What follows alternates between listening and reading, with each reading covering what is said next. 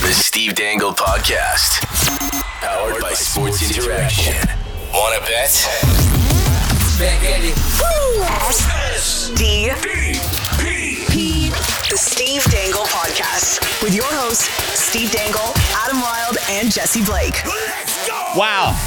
You've been to a party, but you've never been to a party like Vegas's Stanley Cup party. That Ever. is the drunkest I've ever seen NHL players at a sanctioned event. I don't know if I've ever seen anybody that drunk. Like that is just that was crazy. Oh, Oh, I wouldn't go that Ah.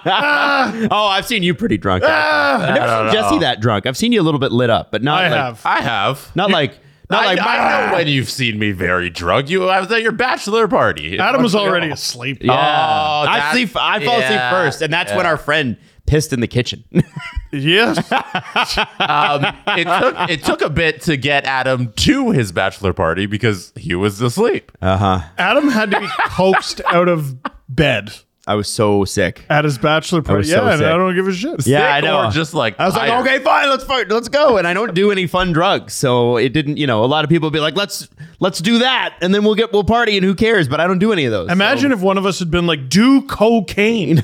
So, nose beers. Let's go. No, Bing, bing. oh, no. Um. Then uh, Did that make us uh, about what we're about to talk about? well, Hockey listen. players. I okay. So Dad, I just elbow dropped Adam many times Yes. until he got out of bed because he decided he didn't want to do that. Oh, we'd be right in line with the hockey player. it was the right call. It was the right call. Now listen, we got uh we got to uh we got to Great talk about start, this. guys. William Carlson's speech made the weekend. Now most of the feeds that I found were on um uh were on like the TV feeds, like people were just reposting the you know the n- local news or whatever. So we can't run those, but Jesse Granger somehow has a video from from down there and um he um got a, a good chunk of the best parts of the William Carlson speech. So Jesse's going to bring that up. And again, it's not from your local news station, so don't copyright strike us for God's sakes. Here we go. Yelling at the copyright Autobot doesn't help. It does. Thank you. In fact, it probably triggers it. It probably hears its name. and That's- it's like, oh. all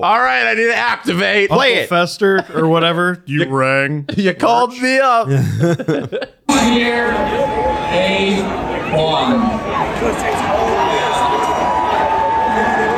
I know you have been here day fucking one. This is the first time I've heard William Carlson's voice. You guys are so amazing. We played every song on the first game and we beat the shit out of them. He almost looks naked with those shorts. He is naked. Adam. No points. But that's okay. Because on year one, I was fucking great.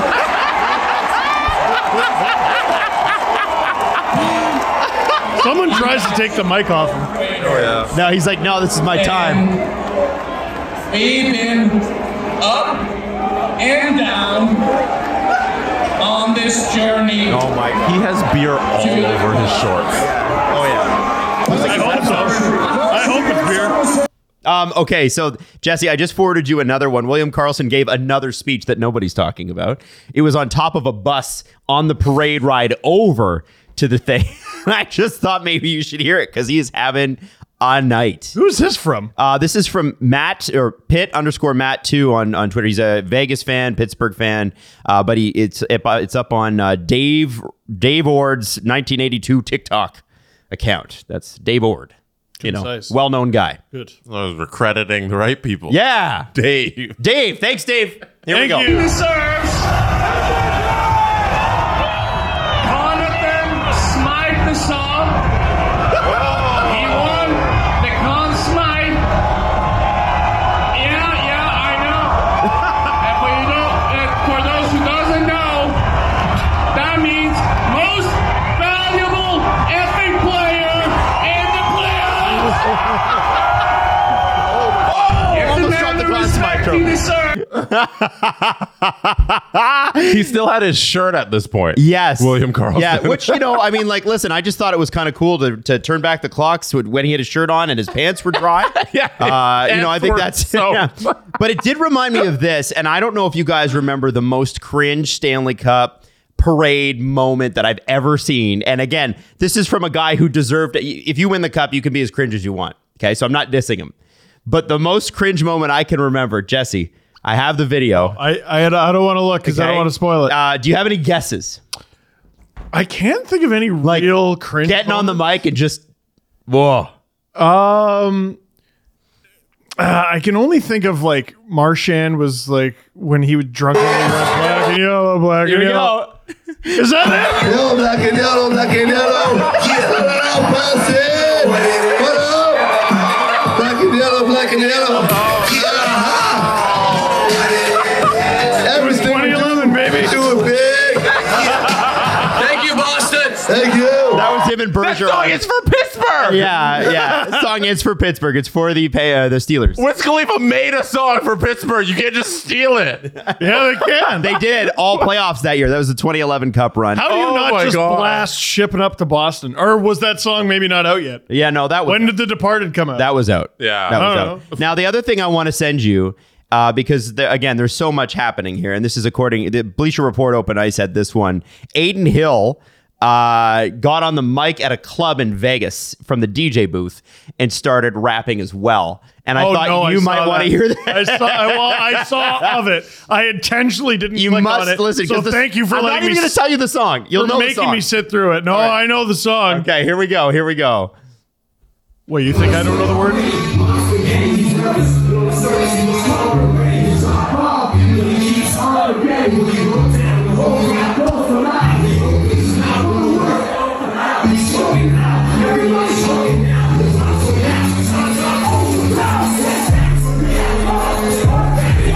Not even.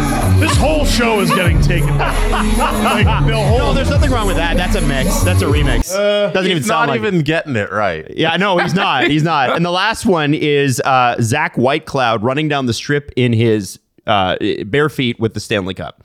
And I thought you should see this Oh. in Vegas? in Vegas on the street. Bro, you're going to burn your feet off. I know. Oh it's my at God. night. It's at night. So Oh. it's a little bit cooler, but um, I just wanted you to see. Because, you know, it reminded me a little bit of uh, like, you know, I love seeing uh, NHL players in their normal clothes, but here, here he is. Where are your No sound. No sound on this video, so he's walking around. Where are your through. shoes, sir? Yeah, and then he runs. He runs. There he is. There he's running. Oh, Oh, oh. I dropped Oh, the he sandal. lost the flip-flop. Dropped the flip. Oh, we got to go back and get it. Oh, screw it. Just take the other one off if I'm gonna run. Come on. Hey! Wow, let's go. So, as you can imagine, if you're gonna have a party, you want to have it in Vegas. If you want to win a Stanley Cup, man, you know, forget everything that we ever said about players not wanting to go to Vegas. Every Oh my star God. player in the league said should want to that? go to Vegas. Well, because it was sort of like, you know, if they keep lying to people flat out, it's a little bit kind of shitty, right? Because they kept moving on from guys. Oh, But I think they could be convinced. I'm sure that they could be lied to for that. I would take a live. I would take a couple live. Well- I'd be like, you know what? I, I understand that lie. I get it. Listen, a few a few players were treated poorly. Yes. Yeah. It's there's no denying that. But I mean, they treated this year's team like gold yes. and continue to, and they They're tried. probably still drunk this morning. wouldn't you be? Oh yeah. I would. Oh my god. Yeah, hair of the dog. I'd, I'd be wearing the wig of the, do- the dog. Have a whole dog wig on top of my head. You just put a suit on. Suit Yeah, The dog. dog suit. Okay. Do you guys remember like 2015, the narrative when they're working towards getting the expansion team and everybody's talking about, okay, how is this going to work as a market? It's not one of the biggest markets in the States. You know, it's, it's Yeah. near the bottom half in terms of pro sports teams. And everybody thought this is this team's just going to be filling their stadium with a bunch of Canadians who are down in Vegas coming to see their Tourists. team. It's going to be people who are on the strip. All the casinos are going to own the tickets and they're gonna give them out to clientele as free tickets and that sort of stuff. And Yep. nobody thought they could build a home market amongst home fans. You No. know, nobody thought the residents of Vegas would care about this team. And from day one, they all rallied behind this team, and the entire thing has been homegrown. Yeah. it's been I- incredible to see. I think the fans there were really excited to have something else. Like we all know what Vegas is known for, right? They were happy to have something else. That was local. That was theirs. Yeah. It was local, theirs. Uh, you could bring your kids to. I, re- I remember when we first talked about the potential of expansion in Vegas, and it was like the first season we ever did this show, which is 10 years ago now. And one of the things that kept getting raised as a concern on the particular radio show I was listening to that afternoon, that you know, I was scribbling down prep from, like, oh, that's an interesting topic, was you know, you put a sports team in Vegas, how do you stop the players from gambling? That was the thing. Like that was why leagues stayed out of Vegas for a long time because Vegas has always had the money. They've always had the money. But the thing was always like, well, if they go there, then they're just gonna gamble. And you know, I, I'm sure people gamble, but I don't think that it, it, it. You know, I think the whole thing was like the Pete Rose thing. They use that as like the your your sort of your straw man. Like, well, if they go there, they're all going to be a bunch of Pete Roses and and bet on their own games. And that was literally, I think, one of the main arguments that kept it out of Vegas forever because it, there's there's more there's so much money there. There's, There's no so reason many- you shouldn't have every sport there. There's so much stuff to bet on. You don't have to bet on your own game. Yeah, yeah, exactly. You got to tell NFL players that they've been Yeah, they've been yeah. getting caught red-handed left and gotta right. One thing with the uh, Golden Knights too is there was a big thing uh, for them, big advantage for them f- being the first team in there. Mm-hmm. You know, they got to be the first pro sports team ever in Vegas, and you get that head start, and then they bring in the Aces, and then they bring in the Raiders. So and the then- aces were after. Yeah, the that's what Aces- I was trying to look up. the Aces uh, moved over to Las Vegas in 2018. So uh, the Golden Knights had this advantage. They're the first ever pro sports team in this city, you know? Huge advantage being first. Yeah. Look at that. You know, we always talk about how the NHL is a follower league. They were first Yep. on Vegas. You know what? It, hats off to the league. and in I don't know five ish years, they're gonna have all 4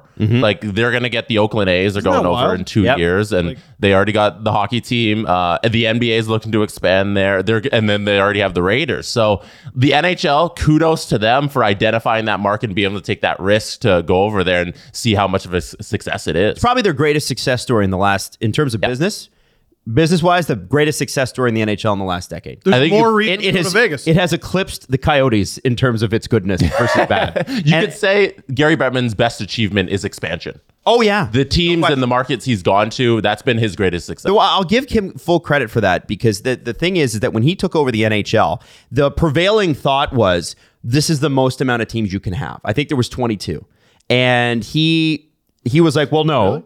And they were like, "Well, no, no th- there's not enough like if you if you keep and I've seen this argument again and again and again, which is so stupid and it's um if you keep expanding the league, um the uh the the the player quality will be watered It down dilutes the yeah player and, and here's the problem is that when they did expand the league it sort of set that up because you remember the ottawa senators when they came in the san jose sharks when they came in came under draconian rules in terms of how they could collect players and they had no farm system and they had no coaching staff and no budget and then you had a bit of an upgrade i- around like the turn of the millennium when you had uh, columbus minnesota atlanta and nashville come in but even then you're getting best player on your roster is at best a third line center Yeah, they th- someone real smart. I'm glad they brought in someone real smart. Said, "Hey, what if we don't shovel shit down the throats of a new fan And base make them- for a solid decade half decade decade?" Well, how long was it before any of those teams made the playoffs? Like Atlanta almost never did. I think they made it once. one time and Florida, I want to say was 3 years and that was everyone was like, "Holy shit." Yeah. The Florida Panthers, how did they do it? Yeah, and then they didn't Four. do Three or anything four. for 20 years. yeah, no, they made the final in 96 and then were And then it was just Or the Scott a very long- Mellenby show, baby. Um, Maybe. And then and then I think you know like, you look at the the foursome that came in the Columbus, Atlanta, um, Minnesota, and Nashville, and I think Minnesota would be the the quickest to make the playoffs, but it wasn't pleasant. Nashville might have. the- Minnesota's the only one who made it any sort of distance. And then, And then only Nashville. one of them's been to a final. Yeah, Mm-hmm. even now. But now. Nashville's been such a successful market. Oh, it's been for- incredible. for hockey. You but know, there the- was a the- time where it wasn't. markets. Right, Right? The thing that he's he got wrong in the whole situation was not setting these teams up for success. He put the teams in the right market. I think we can all agree with that. Like, there's 32 pretty good markets right now. Even even Arizona, it's they can't figure out their stadium, but it's a great hockey market. Yeah. like Which is why they won't let them leave. exactly It, Thomas Strand, sometimes you just need something tweaked a certain way, and I'm like, oh fuck, I get it. Mm-hmm. Like the second you take the Coyotes out of Arizona, you're going to be looking for ways to put them back in Arizona. Yeah. Yes. So, all, all right, let's figure this out. But you need a damn building. That's why it's like if San Diego gets the team, like if Arizona moves to San Diego, the next expansion franchise would just be Arizona. They just need to put it in, Ar- in in Scottsdale or Phoenix. I think it's got to be. Yeah, in- they just need to fix which it. is But right next to each other. The point is, like they they got 32 great franchises right now. It's just when they get into the league, the thing Gary didn't realize is that you need to set them up for success, Right. so that the new markets have a team, a good team to root for. And finally, how many years into his run? 84 years he's been running the NHL now. Something like, something like that, yeah. 108 years old.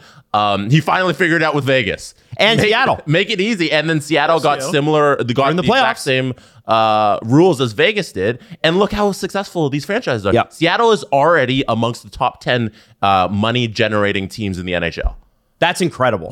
That is spec- Yeah. And you know what they had too? The the thing that made Vegas and Seattle spectacular is they didn't uh, earlier on. I think in the NHL's life, they didn't really have. And Gary has had some terrible. I wouldn't call it luck. I think he's done terrible vetting with certain owners. And uh, in the last ten years or so, the business side of the NHL has solidified to the point where, and we're going to talk about this a little bit later. Franchise values have 10x in the last ten years and and we could see that specifically with the Tampa Bay Lightning, who were purchased for like close to 100 million bucks 10 years ago, and now they're worth 1.14 billion. Um, I think the I think the interesting part is that when they were trying to bring these teams in, now Coyotes are a different one because they were not an expansion, they were a moved franchise, right? That franchise existed. But a lot of these guys were like, okay, well, let's get the franchise off the ground and then we'll build an arena later and they just never did. Like the the Thrashers are a perfect example of a team that you know you're you're sort of piecing these arenas together. I think Nashville didn't start in their current arena. Isn't that kind of an older way of doing it? Like, Yes. weren't the Blue Jays like that? Yep. Yeah, they at were. Exhibition Stadium for all And those the years. Raptors. it was sort of like, well, here you go. Raptors. Here's your, Raptors played in Skydo. here's your team. Good fucking luck. Yeah. That's literally what it was. And now you've got groups like the Oakview Group who are behind the scenes working with Gary and going, okay, here's what here's we have a viable city. We must build the arena so that the fan experience is such that they'll want to come back and respend with us. Yeah, from day one, you need to be set up to go and run for the next 20 years. And Steve, you're, you nailed it. That was the 90s way of building pro sports teams across all the major sports. And a bunch of them tanked. Yeah, They, they, you go in this old ass building that probably houses a different pro sports team, and then you figure out your stadium along the way. And as long as we're talking about uh, expansion teams that took a long time to get off the ground, oof, the Raptors. Yeah. oof, the Raptors. How do they you were. how do you play in a fucking baseball stadium? They played in a baseball stadium 'Cause they couldn't and put 'em in the didn't garden. Win shit. No. Forever. They were bad. They were For bad for how and, long- And they built they built Scotiabank Arena for the Raptors, and the Leafs just happened to move in. And how long was the Raptors not even beating Philadelphia? Almost beating Philadelphia. Oh yeah. How long was that like the crowning achievement of the franchise? Mm-hmm. yeah, that second round almost victory was Vince Carter missed That was the it. shot, yeah. that It's was the like a entire quarter franchise. century before their first championship. Yeah, their biz- biggest success was having Vince Carter win the slam dunk competition. Like that's the franchise's biggest so achievement. true and also pathetic. Oh, and a regular season win against the Bulls. Oh yeah, the first year. Yeah. Yeah, no, it's the radical idea that wait a sec, wait a sec, wait a sec. Let's have it so that there's more teams, but we don't automatically make some of those teams shit. Yes. and Vegas is like look at look at the fan support. Radical. Uh, look at the the show that they put on, and what I love about Vegas is they've already become a leader in terms of entertainment value, in, ten, in terms of like what you need to do. I, I look at the Leafs in arena experience, and I'm, I'm not li- I'm not gonna lie to you. The, part of the reason it's so sleepy in there, part of it's the expense of the seats. I get it, but part of it was it was just like they had the same goal song for 25 years. They they had well, it's it's Luke's troops. Oh, now it's Luke's troops, and now it's Leafs troops, and like you know they they don't they e, even doing something like honoring s- service people who you know had served the country was just sort of like well you know that's the way we've always done it, so let's just do it that way. And they've they've last in the last five to ten years, especially since Shanny's got there. Full credit to him. That has elevated. They got the next gen games. They've got fun stuff. You There's know? so much more they could do. Absolute. Oh, You know? Oh yeah. Like, There's it- more. like I've Oh, seen yeah. a game in Vegas. It's ten times better. So I think two things happen at once, and it gave the league a bit of a shot in the arm. The Predators went to the Stanley Cup final, And then a couple months later, Vegas makes their debut uh, on the ice in the NHL. And everyone who covered them talked about how fun it was. And everyone sort of went, Should we? Wait, wait, wait, wait, wait. Here, here, here, here, here. Get in close, get in close. You're not going to believe this. Should we have fun? I Let's don't know. do it. I don't know. Let's, let's fucking have fun. no, let's just play some classic rock in between plays. No. Here's, No. here's Thunderstruck again this game. Let's do it. No, Wes Macaulay doing the fighting. That's the funniest goddamn thing I've ever seen. and a top 10 list in between the periods and maybe some Timbits hockey, which I do like. I love the Timbits hockey. Oh, Timbits hockey's the hilarious. My best. boys gonna play in the big league. Yeah, yeah, yeah. I want to see Everly and Leo and Timbits hockey. Oh, one day. hell yeah. Although Everly's going to take a little bit of time. Leo's already onto it, whereas like Ev, Ev's afraid of it. You said Everly's a girl, girly girl. She's a she's a girl's In the girl in that traditional sense, sense of the term. Yeah, and I know that's like out of uh, out of fad to say that, but like I can't help what she likes. She likes uh, she loves to swim, but she likes rainbows and unicorns and things like that. And I'm like, how about hockey? And she's like, how about Frozen? and I'm like, okay, we're on the science. We're like, we're, there's ice involved. I'm in. Uh-huh. So you know, it, we're working on it. We're Leo's working on gonna it. pitch for the Blue Jays. There you go. Good. I love that. His his national sport is whipping shit across Very the room and ambitious. everywhere. Just and, and he just Th- paints it. Those Like, just- finals in Nashville, we were down there. We saw a game uh, when they had the Stanley Cup final. Like that changed things. The way they they had a um, college football atmosphere to their games with the Well, chants. and tell me the Vegas guys, because that was right before they weren't watching that. oh yeah, They had to have been watching that. and, and we got to top that. And weirdly, this year's draft is in Nashville. Next year's draft is in Vegas, and that's not an accident. I think it's a competition. It's well, it's not. Oh well, it's your turn, and now it's your turn. No, like it's a party. Well, can hold on though. What? what? We're going to the draft next week. Yeah.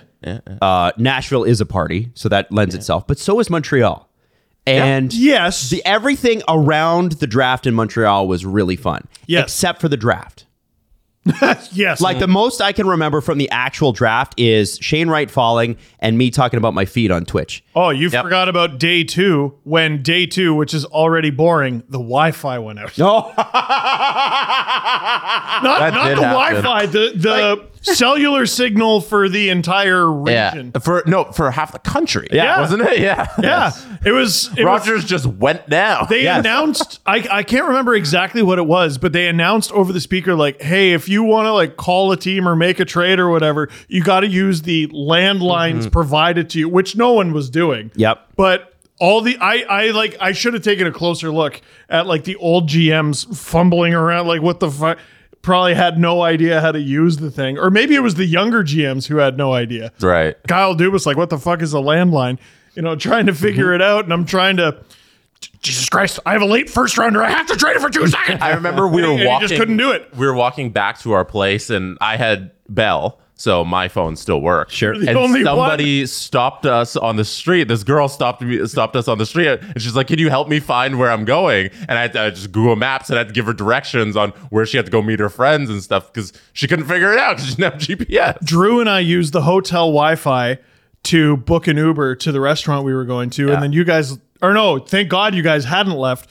We were outside. Yeah. because uh, when we were gonna leave, we're like, oh, le- how do we? Shit, how do we? How do we do anything? how do we do anything? How do we get an Uber? How do we whatever? And there, we couldn't find a cab, so yeah, we ended up I think clown carring it with. yeah, we all squeezed in.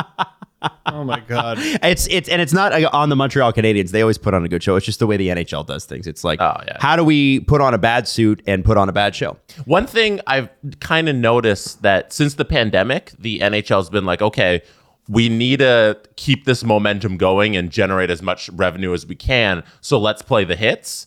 And they've gone Vegas um, All Star Game. They've gone Montreal draft. They're going Toronto draft. All-Star Game. Nashville draft. Vegas draft. Like they're just okay. We can only go to these big spots. Seattle's gonna get one. Seattle eventually, yeah. And I It was think part of the deal. Florida was promised pre-pandemic or something like that.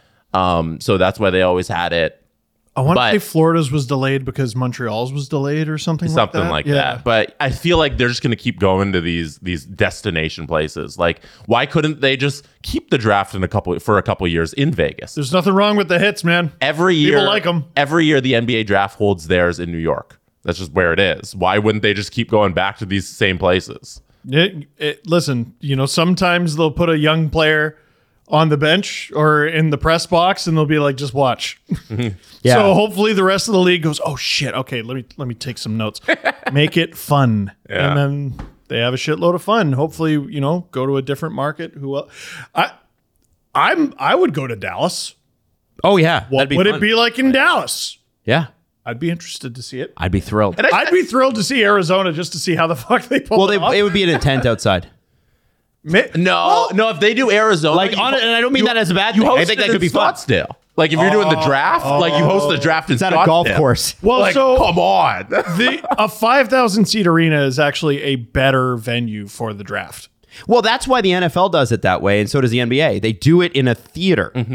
They don't do it in a fucking hockey rink. They it's there's like two hundred or no, no two thousand people max in that place. They own the hockey rink. yeah, so they don't have to pay for it. Yep. Oh, I know. I know. cheaper. But like in Nashville, if you're going to do it in Nashville, would you want to do it at the Grand Ole Opry? Like one of the most I don't like know. that's uh, That's a neat idea. in terms of country music, it's the place to play. Oh, yeah. right. It's it's like um uh, uh I don't even know how to describe it, but like uh there is there are very few venues that have that classic old world sort of feel to them, and the s- the acoustics are great. It's like akin to Massey Hall in Toronto Mm. without you know the gigantic if legacy. you were going to do it in Toronto, wouldn't you want to do it like on a float at Taste of the Danforth? Yeah. Yeah, no, you. Could, I would. You could do it like it. You could do it in Toronto at, at like Mass. You could do it at the Budweiser stage. Like it could be something fun, right? No. Budweiser stage would be sick. the players would, uh, the GMs would be pissed. Why? There's no way that's a good avenue for having a draft. Well, you Why want not? people there. You want people there. The last show I saw there was Slipknot, so I would watch that between picks. That would be sick. I'd picks actually one really love through that. five. They're big hockey fans. Slipknot. Pick six through ten. Alexa's on fire. where would the floor go? Well, you just have it on the stage, and then the fl- like. Here's No, the like, thing. where would all the GMs don't and their bring staff them. sit? Don't bring them. Have No. Have Gary. No, no, man. I'm out. I'm out on this idea. So the NBA you were doesn't have onto GMs on something stage. and you lost it. the NBA does not have GMs on stage. I don't know. No, but they have a floor. They make their call though. They have like all their table. And the Don't NFL they? makes the call. No, I, I think they have it behind the scenes. That's where all the tables are. That's where the draft pick sits. That's where the teams are. They're not on camera, or they're on camera, but they're not in the show because they're fucking boring. and the way the draft lottery is decided is by feats of strength. You have to call in your pick. I like that a lot better because then it's like, you know, you see, you see, like then you see, like they, it goes to like, here's the Dallas Cowboys. They're gonna call their next draft. pick. Are you ready to be a Dallas Cowboy, son? Yeah, You know what I mean? Like, that's, that's how what it they- works. they And I make that- saw the Kevin Costner movie. Draft day. Yeah, Yeah. that's what it's called. That is a I that don't is a know, TikTok weird movie. never told me. That's a movie that could have been really good, and it just sort of. I don't think it could have. Didn't land the ending. I thought I think you could do a, a good movie about a draft. Yeah, a documentary. No, I think you could have. It's just that at the end it had to be a love story. i I'm like, Mm-hmm. just I want one team to lose their mind, to just lose their mind, to abandon all judgment, and just document their entire draft weekend and release it completely like unvetted, unedited, all the phone calls.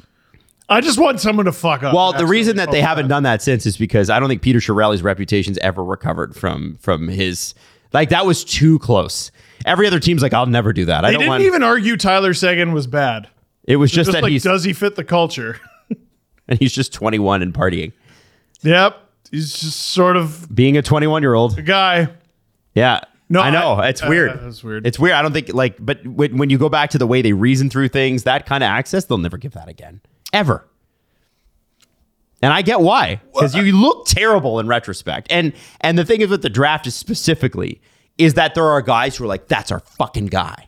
and then, but then there's always a guy in the third round who scores 500 goals over the course of his career, and you're like, how come he didn't know? no one would have criticized Shirelli and Jim Benning and all the other guys in that video had they made a really good point.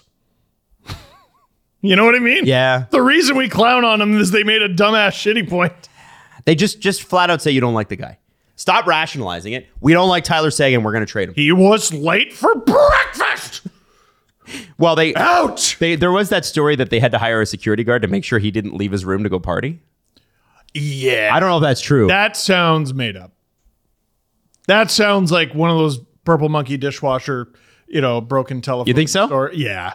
we have to ask some people. But they who know. hired a and he's know anybody- banging on the door. Let me out! I'd love to. Maybe we should email that guy from the Bruins and be like, "Hey, just a heads." the guy was like, "We'll pass, thanks." But can you just tell us about Tyler Sagan a decade? It's a decade ago. Who cares? Is the security guard thing real or is it fake? Steve, I Was it think- you or are you the security man? I think it's true. You think it's true? Yeah, I've think heard, it's true? I've heard it from somebody who Oh, probably no. wouldn't lie about that story. Whoa. Yeah, no, it's a, it's a true story. Okay. All right. Are we just spilling tea? Are we just talking shit? Well, you actually Let's have. talk shit. There's more shit to talk actually. Oh my God. It coming up because Steve has some intel on the Leafs uh, coaching situation. Also, we need to talk about Vitaly Michkov, who we have not talked about. Um, it's Vitaly Mich- Michkov, isn't it? Matvey. Matvey. Oh shit. Okay. Well, Mitchkoff. um, it's a lot of fucking names out there, man. Uh, but first, let's get to you can bet that because you can. You can bet that with David Bastel. Brought to you by Sports Interaction. Get in the action and make a play. 19 plus. Please play responsibly. So, um, the NHL draft is coming up, like we talked about. Now, you can uh, check out. Bet that. Bet that. Oh, You can bet that. Sportsinteraction.com slash SDPN. Who will be the second overall pick and who will be the third overall pick? So, I thought about sprinkling on this. The favorite was is Adam, Adam Fantilli uh, at one point one four. So if you put two bucks down, you will get twenty eight cents back. yeah, but Bill Carlson though. Leo Car. So I was going to ask you about Leo Carlson because his his odds are at six point four five, six and a half times your money.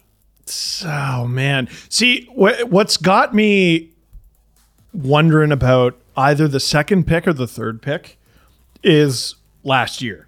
Mm-hmm. That was chaos. The Shane Wright. Well, and that was nothing like what it was projected to be. But we sort of smelled it coming a little bit in the weeks leading up. There was a little question about like Shane the Wright. day leading up. Well, yeah. Question with Shane Wright. Right. There's no question. So we know what. But we know it's Bedard.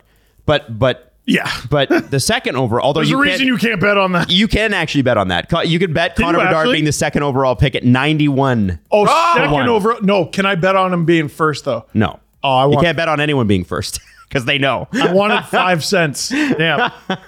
Um, uh, no, because last year I think it was Corey Pronman with like a day to go before the draft was like, yeah, Slavkovsky one, Nemich two, Cooley three, and Wright four, and it was so not what the projections were at all that I Because it was had been like, Shane Wright for two years. yeah, I was like, yeah, yeah, yeah, shut up. And then some of the like bigger insiders were like, yeah, I'm hearing that. I think Kevin Weeks said that as well. And I was like, oh, holy shit. Uh, it'll be interesting to see how the crowd reacts because they have the first overall pick. And bless the crowd in Montreal. They went, okay, no matter who they pick, we're going to cheer. But there was a split second you could tell they were like, holy shit. yeah! They all thought it was Shane Wright. Shane Wright signed Habs jerseys. Holy crap. Some guy has one. Some guy has a Shane Wright Habs. Wouldn't it be interesting if Shane Wright turns out to be the better overall player than Yuri Slavkovsky? jersey. certainly would, be, fascinating. Ultimate revenge for him. it's it was the closest draft I can compare it to. I would say is 2011. Because 2011, there wasn't really a consensus first overall pick, and there was a lot of confusion uh, in the top four. I want to say that was the one. No, Sam Bennett slipped to he was he was a potential number one, and then he slipped to four in 2014. There there were a couple drafts like that, 2011 and 2014. Usually it's one, two, three, You know. pretty solid. This year it's a mess. So, So- that- that's why I'm thinking maybe Leo Carlson. So f- Leo Carlson, if you bet Leo Carlson uh, over Adam Fantilli, it's six uh, six times six and a half times your money. But if you bet him to the third overall pick, it's one and a half times your money, basically. So one one thing that is very interesting though is Will Smith, Big Willie style, Um, he is projected to go in the top five? You're Question gonna mark. slap somebody on stage. Yeah, yeah. Don't, don't- I hope Chris draft. Rock isn't hosting Instead the of draft. accepting his jersey, he's going to go. So it, it's interesting with Will Smith's thing because he, if if he doesn't go second overall, uh, third or overall, um, Sports Interaction has him at a six four six. Um, but it all kind of comes back to Mitchkoff, right? Because if you have him as it- I think if he if things were normal in that situation, I mean normal by you're playing by the NHL's rules and you're doing exactly what we tell you to do, I think it's not unfair to think that Mitchkoff could be challenging Adam Fantilli for second. I'm trying to. I can't think of a comparable. Um, And you have more on Mitchkoff later in the show anyway. yes, I do. Don't go The- into the- it now, but the closest I can think of is um, Cam Fowler. okay. I can't remember which year that was, but he was supposed to go third, and he dropped to twelve. And that's the sort of talent we're talking about with Mitchkov, top three talent. No idea where he's going to go. So yeah, you can check all of that stuff out at uh, uh, sportsinteraction.com slash SDPN. Uh, the betting favorites to go third overall, Leo Carlson at 169, Will Smith at 302, and Mitchkoff at 646. Also, you can bet Adam Fantilli to go third overall. So uh, at an eight, uh, eight and a half times your money. Oh man, That's a tough one. Although it's hard to believe that that he would he would do that. that that's I ridiculous. might go one dollar, Steve. would you? Yeah, maybe. They have these bets on Sports Interaction where you can do over under like a player's draft position. Mm-hmm. I saw that. That's really neat. Yeah. Uh, Nate Danielson, 6'2", right-handed center, big dude. He was 185 pounds, but he's gonna grow into. he'll he'll get bigger. You can bet him to be over or under uh, nine and a half in the draft position. I think he's gonna be a top seven-ish pick. It's a good val- value. This is important. Where's he from? Uh, he played for the Brandon Wheat Kings. He's Red Deer, Alberta. WHL. Yeah. The draft after Vegas wins the cup. Oh yeah, he's going top ten. He's, he's going top. So you need to be, he needs to be top nine to win that bet. I think guaranteed top nine. Nate Danielson. That's what I'm putting my money. on. That's interesting. I like that one. Yeah. And there's a lot of them available. Again, I, we'll, we'll go, go through them uh, leading up to the draft as well. Sportsinteraction.com slash SDPN. Coffee Cult, baby. Woo! But we're fired up. We're running on this. And what we love about Coffee Cult is that, um, first off, all of the beans are ethically sourced, right? This is a big thing. Uh, they only work with farms that pay their workers, especially women, fairly and equally. They roast their coffee as what they call roast to order. So when when Coffee Cult ships, uh, your coffee has literally just been roasted. It's not been sitting in a warehouse for several months. Okay, you know that it's it's going to show up in a couple of days, extremely fresh. Uh, you definitely want to try their dark roast. Uh, there was also the eye cracker, which I love. Uh, Oh, I got it right here. yeah. Um, Eye cracker. caramel, cherry, and tangerine. That's kind of a cool name for coffee, actually. Eye cracker. Like, which, you know. Oh, it wakes that's you how up. you that's how you look when you yeah. This is my smelling salts. coffee. There you go. I like that. Wave it. Uh, you can order at coffee with a K, cult with a K dot com. So it's K O F F E E K U L T dot com and use the promo code SDPN love. All one word to get 16% off. Coffee orders over $50 will get free shipping in the US as well. Uh, again, it's coffeecult with a K dot com. Use the promo code SDPN love and get 16% off and orders over $50 free shipping in the United States. Specialty grade Arabica coffee beans, roasted to order. It's Coffee Cult. Check it out. So uh, the question this summer after after Dubas was let go, other than the core four, but we're de-emphasizing. We're de- Whatever Oh. that means. We're de-emphasizing. I'll believe it when I see it. We're de-emphasizing. It's a team. We're a team. It's a team. So we're de-emphasizing. They're hiring Pierre Dorian. Uh, is is Sheldon Keefe going to be here or not? And if he is going to be here, what kind of an extension are- is he going to sign? Because you know the Leafs can afford to sign this guy, and if they wanted to fire him midseason or after the season, they can do that. But uh, and you could pay him out, or he'll probably just find a job somewhere else because people really like Sheldon Keefe in terms of the, like league. The league's really interested in this guy. Um, what's the extension look like? And Steve, you're confident in what? Uh, that he's staying, and I don't want to like plant my flag in that. Um, the narrative with him seems to have changed recently. Uh, there was a lot of uh, tumult, and people didn't know what was going on. And I mean, after Dubas uh, gets let go, you I think tend to lean on the side of everyone's getting let go, right? But the big insiders, uh, CJ uh, Frege. Everyone sure seems to be alluding to Keefe coming back. And then I had a source tell me like it's very, very likely he's being retained. Do we know how long? Like, is this a guy that they believe in a longer term future in, or is this like a one year extension because you got to prove it? I don't know about one year, but short. I'm fairly certain it's short. Okay. How do you feel about it? I mean, I I we sort of last show talked about this team and having a new set of eyes tinker with the Leafs because they're they're in a position that not a lot of teams firing their GM are in. Yep. Like they're not they're not catastrophic.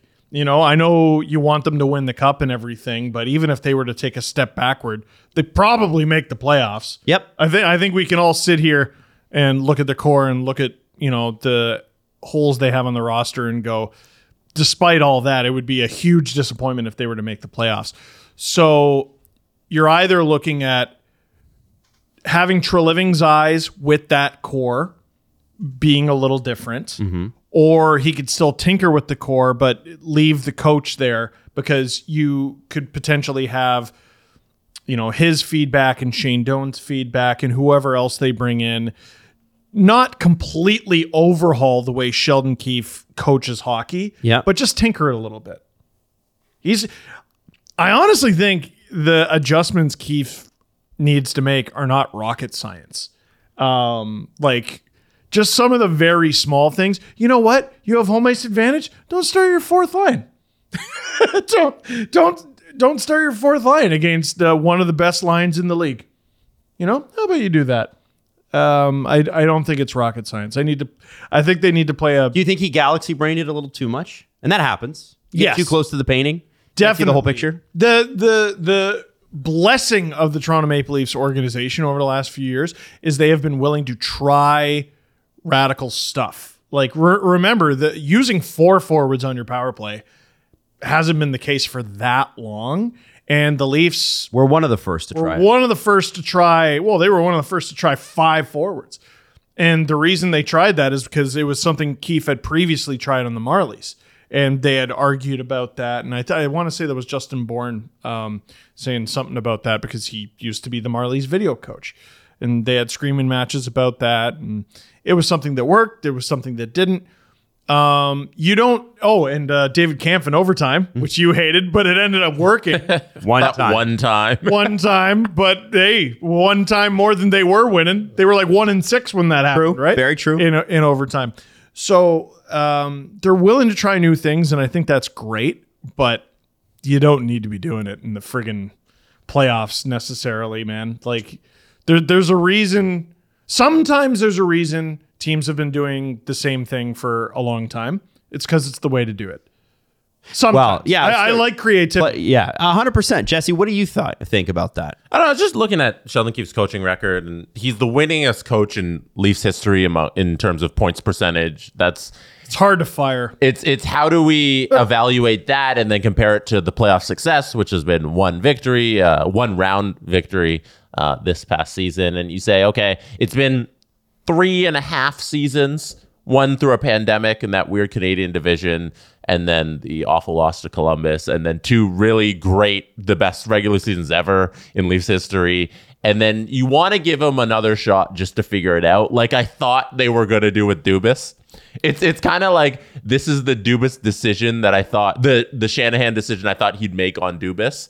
Um, then we learned all the backstory about the power and all that. Yeah. But I thought just like from an objective perspective, they'd give him one more shot to tinker at it. And with Sheldon Keefe, I thought he deserves another shot to tinker at it. Now that it makes even more sense now that Dubas is out because now you're going to have the guys that Dubas loved out of that lineup as well. Yeah. Now there isn't the automatic Kerfoot play, the automatic oh Kerfoot moving to everywhere in the lineup, no matter where uh, they need us to fill a hole. Kerfoot's you going to need, fill it. need a guy to be mediocre everywhere. yeah, he's he going to can be do that. it. Like he he I don't think he was ever bad.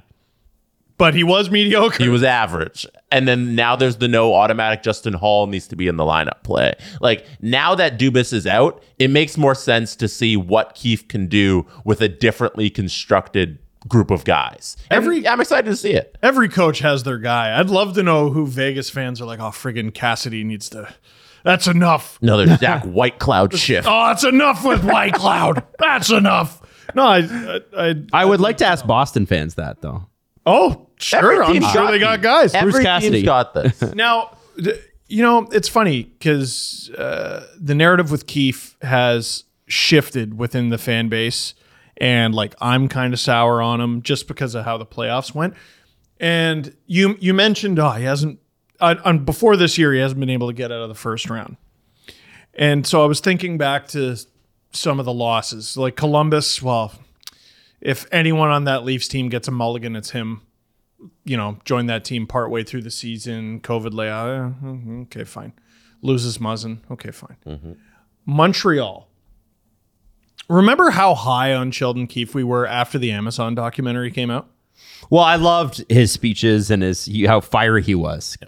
And then and the overtime happens in game six, and he curses out the team, including who? Hyman, Mariner, Matthews. Hyman, Marner, Matthews. Two of those guys are still there. And they outshot Montreal 12 to 1 Looked fantastic. until Travis Dermott decided to I don't like this. Yeah, I, don't like this. We're doing too well. I don't like it. I'm I gonna think- spin a ram a backhand. I'm going to pretend like I'm the five-time WCW champion. No, you gotta do the full thing. Do it. The five-time. There you go. Five-time, five-time, five-time. One more. Five-time There WCW champion. There's Booker T. I need to see that highlight with the Harlem Heat. Can you dig it, sucker? And then There it friggin' is. Kasperi caught Kiniemi, takes it off him, and 12 1. Guess what? It's 12 2. If there was any shooter other than Ilya Mikheyev, he had their two best chances, but he was like, I'm Ilya Mikheyev, and didn't fucking score. Anyway, so you were saying Anyway, oh, about Sheldon. what I'm saying is a lot of players, yeah, sweaty There's palms. so much sweat after there. that round. There's so sweaty much palms. sweat Can, on can this you see down. it on the screen? No, you no, it's gross. Thank Anyway. God, because my hands are always sweaty and my I'm all printy. Steve got a bit fired up doing the Booker T. I look like a newt. It's oh my god. Anyway, a lot of people in the Leafs organization let the fan base down during that series, and I just don't know if Sheldon Keefe was one of them. The Sandine Dermot thing was weird, and I don't think helped. Um, but I just you can lead a horse to water, but you can't make it win a fucking clinching game. Don't play William Nylander at center for the first time all year in the playoffs. Don't do that. Just, like But I think he learned his lesson. Sheldon. That was his first year, Yeah. and he had no training camp and COVID. Oh, this might be Andreas Janssen's last game. No, no, no, no, no. If you put him in the lineup, you will definitely make it Andreas Janssen's last game with the team. He's not fucking ready. What are you doing? And also, did he have so- did that the what I never understood about that was did Andreas Janssen have some long illustrious career with the Leafs? Like, what were they doing? Player the better player, which at the time was Nick Robertson. so we criticized Vegas for being too ruthless with their players. Leafs were a little too. Oh, wow. Just And I, re- I, I, I respect and appreciate it, but it does not yield the result, or did not in this case yield the results that you would have wanted. And again, though, this this goes back to I, I am fascinated, fascinated by the summer Treliving's gonna have. And I am gonna be watching Dubas. I can't help it because it really felt like he was starting to make those adjustments. Like Uh, he made the difficult decision to trade Engvall, difficult decision to trade Sandine. You know, traded guys who had been here a long time. Sandine's going to be a good defenseman in this league. Yep. He's going to put up a shitload of points. He's going to make a shitload of money and you know i'm open to trading parts of the core and they said get out of here So, uh, so all of that said, I think here's the thing: Sheldon Keefe is by winning percentage, not games coached, but winning percentage, the winningest coached in Leafs history. He's got the best record. Now he probably has the best lineup of any Leafs coach ever, including Pat Burns. Hap In terms of- in terms- they did his thing though. Yo, Habday Yeah. was he was on fuego. He was, but there was like eight teams, right?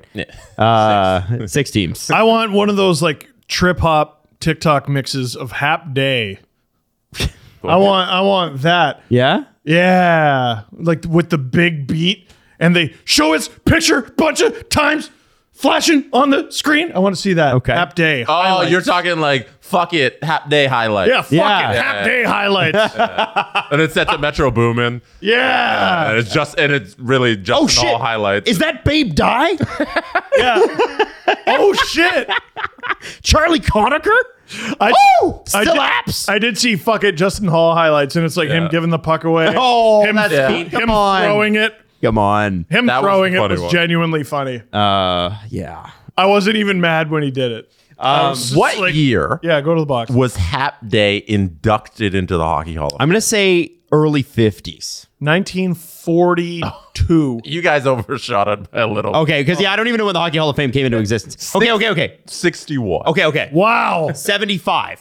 I just said 61. Is Oh, when- I No, thought you no, said that's no. when- When did the Hockey Hall of Fame start? I don't know, but he got inducted. Prior to in 1961. Was the Hockey Hall of Fame Adam, do you have any more guesses? 1943. 43. Wow, in the middle of WW2. Wow. Crazy. How did how did they have time for that? No, no, no. We must build the Hall of Fame. No. right It now. was formerly in Kingston. Oh. And then we stole it. yeah. Big bad Toronto. Sorry, Kingston. Mm. Stole it. Uh, okay. We stole their whole museum. So- Today I learned Toronto is. Br- Hap Day looked like a player, you guys. He did. Matvey Mitchkov, guys. Let's had talk a about couple this. tucks. Unless you guys want to continue with Sheldon. I want more Hap Day highlights. yeah. I, Seven time, seven time Stanley Cup champion. He had seven. Uh, his name appears on the Stanley Cup seven times. He won a bunch as uh, a player and a couple as a coach and also assistant manager, all with the Toronto Maple by Leafs. the way, the, the 1920s hockey power stance, as seen in the article there on Wikipedia, is they all stand that way. Why do they all stand like that? Like, I don't know what to do. Like, like it wasn't until the 50s they're like, why don't you bend your knees a little? yeah. Hey, uh, could you put your feet as close together as possible? Yeah. Describe it for everybody listening. So the antithesis of how you would skate is how they stood. They would stand like like like almost like a soldier, but ve- you know, like when the when the when the the, the division commander's like at ease, and then they and then they kind of relax their shoulders and they just kind of look at the camera. And it's weird. It's also weird. Always when you look at old timey hockey photos, look at where they're standing.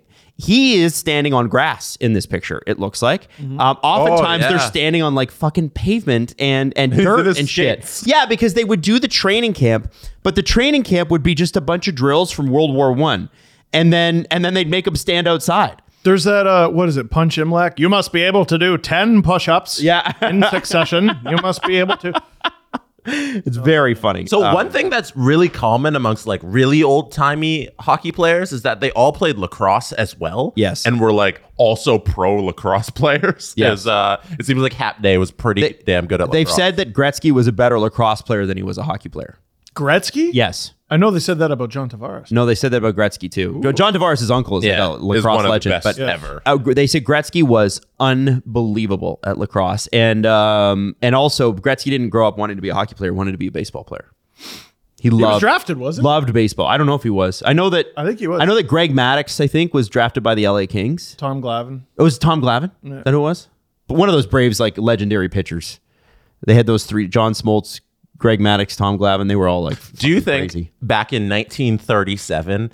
Everyone took to their newspapers and was like, "It's so weird to see Hap Day in a New York Americans jersey after playing his whole career with the Leafs." Yeah, 'Cause I've only he- seen the man in pictures. He only played. He played for the Leafs all his career, and then his final season, he did one of the old guy things where you go to the other team who looks like they're going to be winning, and you play for the New York Americans. Except the games weren't televised, so it's oh, it's going to be so difficult to imagine him in a New York Yeah. American. But you could probably while go to I'm the listening game. to the radio, the size of the fridge. Uh, well, and the, and, and the when did the radio broadcast start? The twenties? I don't know, Adam, but I know they talked like this. Yeah. Hello, Canada, Newfoundland, Canada. and the United States. Um, because what- Newfoundland wasn't even a part of fucking Canada at that point. Right. That's how old those broadcasts are. Uh, 1940. So they, all the pre 1949 broadcasts are like, "Hello, Canada, Newfoundland, and the United States." this new star is part of a wave of new players from the Ottoman Empire. it's bizarre. What was more Bizarre. awkward, Jerome McGinley in a Colo- Colorado Avalanche jersey, or Hap Day in a New York Americans jersey? Oh, Hap Day and a New York Hap Day. Americans for sure. That was cringe. Yeah. that he did that. It was really cringe that Hap Day played for the New York American. A bunch of people in fedoras, like, bro, for real, for real. Yo. No cap, cringe. But someone Day just a brought Riz a god? big a big sign that said cringe. it was half day of was Hap Day at Rizgo. I don't know. We should ask Hoopify. Okay, we need to tell Justin that I need this TikTok more than I need to breathe. what the hat day? What? Just Hap Day, like Riz God, Tell him. Metro Boomin, like s- Just, fucking Hap Day highlight. fuck- Chaos. Hap Day highlights. It's chaos is what you need. I need that. it's gonna be so like when It's you gonna be see the terrible. goalies. oh, when goalie. goalies start actually playing goal. Fuck it. George Vezina highlights. Oh my! Up until like the 40s. By the way, the answer is Yeah. literally Patrick Waugh. Oh, goalies were horrendous for like a hundred years in the NHL. Well, You and- could argue the sixth. And you think Yeah. about how short a lot of the goalies used to be. Like it's so tallest dude on the it's ice. so obvious to draft a big person as a goalie. So obvious. and they no. were like, they're like, but he's fast. he's fast, and he's got a he's got a nice looking girl, and that means he's confident. nice, nice looking gal. Nice, nice looking gal. Dame. Yeah, yeah, it's weird. It is Um, weird. All the goalies were fucking short. They're all like, you Yeah. you look at they're crouching down, and the fucking crossbars over their head. Yeah. Stop crouching. You, Stand you as tall know as- that somebody would have figured out how to play goal. Yeah. Get your face in front of it. What are you, a coward? I was taking shots 20 years ago. What are you doing? Did you see my crazy old timey hockey stat the other day? On Twitter? I did. Yes. no, I didn't see it. Well, I'm going to tell you about it. So, Mark Stone scored a hat trick this year in the Stanley Cup deciding game. He was the first player. This is how hard it is to score a hat trick in the Stanley Cup finals. First player to score a hat trick in a Stanley Cup deciding game since Babe Dye. We did talk about this in the last show. No, but he he hasn't said his stat. Oh, okay. Yeah, It's yeah. Babe Dye. Since Yeah. Babe Dye did it. Um, 101 years ago. It was, uh, I think, 101 years ago, 1921 or 1922. Um, Mm-hmm. Mark Stone was born 1992. Mm-hmm. Babe Dye was born 1898. Both of them on May 13th. Whoa. So Mark Stone was the first person to do this in over 100 years, and he shares a birthday with the guy who did it before him. Do you want to hear another cool stat about Mark Stone? Nope. Okay. Cool guy. Uh, no. hear Arda or uh, o- uh, Ockel for um, ESPN. Um, Mark Stone, first captain in 95 years to lead a club to its first ever cup as its first ever captain. Wow. I thought Marc Andre Fleury was their first captain, but I guess not. No. And the first captain was Hap Day Yeah, it probably was. I don't know who of the New York Americans. Yeah, I don't know who the actual other person was. It would have been good if E ESPN. I like had your done that. stat, Steve. It was a good stat. thought it was a good stat. Um, I thought it was pretty good. It's Matt on the bo- Bay It's on the Mitchkov. bottom of Adam Shoe. we said, uh, oh, hater. That's why I thought I'd acknowledge it. no, we do need to keep moving here. Matvey Mitchkov. Uh, I got his name right. Don't worry. Um, good job. So, so here's the thing. Okay, there has been a million rumors about this guy, and a lot of people are bringing out old stories. And I just thought this old story because I did not know this before. Mi- I'm I'm actually grateful for Mitchkov because I did not know this story. okay. So let's talk about 1990. In 1990, the Soviet Union was splintering. You have a whole bunch of satellite countries that are now allowing players to play hockey uh, outside of the block. A few players are already broken out, like you know McGillney and I think uh, Fetisov and a few of those other players had come over in the 80s. But you know uh, the Stastny brothers had to like leave their family behind to come and and, and play in North America. Like really tragic, heartbreaking shit. Um, and there is a young player from the soon to be Czech Republic. Uh, his name is Yarmir Yager, and everybody's interested. Uh, he's uh, he, you know, it's a it's a really impressive draft class, and actually, if you go back and you you look, the 1990 draft is unbelievable. But there were five teams drafting in the first five spots. Obviously, Quebec, Vancouver, Detroit, Philadelphia, Pittsburgh All good teams. all all of those teams wanted Yarmir Yager. Do you know why he fell to number five? No. Yarmir Yager evidently fell to number five because he, when he was in his formative years, was a gigantic Muriel Lemieux fan, and He's not that much. not that much Younger. younger. but Mario would have been in his mid to late 20s at this point, right? Because Okay. Mario started in like the mid 80s or whatever, and it's Sure. 1990. So apparently he would he needed to play with Mario Lemieux. And Pittsburgh with Mario Lemieux was so bad that they could still have the fifth overall pick. Shows you how bad Pittsburgh was for how wild. long. Yeah. Wild. And he Quebec, Vancouver, Detroit, Philly, they all called his representation, and he said, "I won't be coming for a while. I'm not coming. Not coming for a while." Pittsburgh called. They said, "Draft me," and apparently that's how it happened. Wow. Yep. So a lot of people look at that draft, they go, "What the fuck were Quebec, Vancouver, Detroit, and Philly thinking?" Because but all of them really legitimate NHLers that went before him: Owen Nolan, Peter Nedved, Keith Primo, and Mike Ricci. Great players. Damn. Yeah. But Pittsburgh Penguins, Yarmir Yager, 1,921 points over 1,733 games. Just crazy numbers. Scott Sissons right after Yager. Not I great. know the, the Leafs drafted Drake Barahowski in that draft. Uh, Steve, can you name? There are three players with a thousand points in the 1990 draft. Can you name them? Well, Yager. Yeah. Um, did none of the other top four guys hit a thousand points? None of the others. Wow. Nineteen. You have to go all the way to pick 19 and then pick 34, which is in the second round. 1990. Okay. Okay. Keith Primo didn't hit a thousand. Oh, he missed a lot of time. Yeah.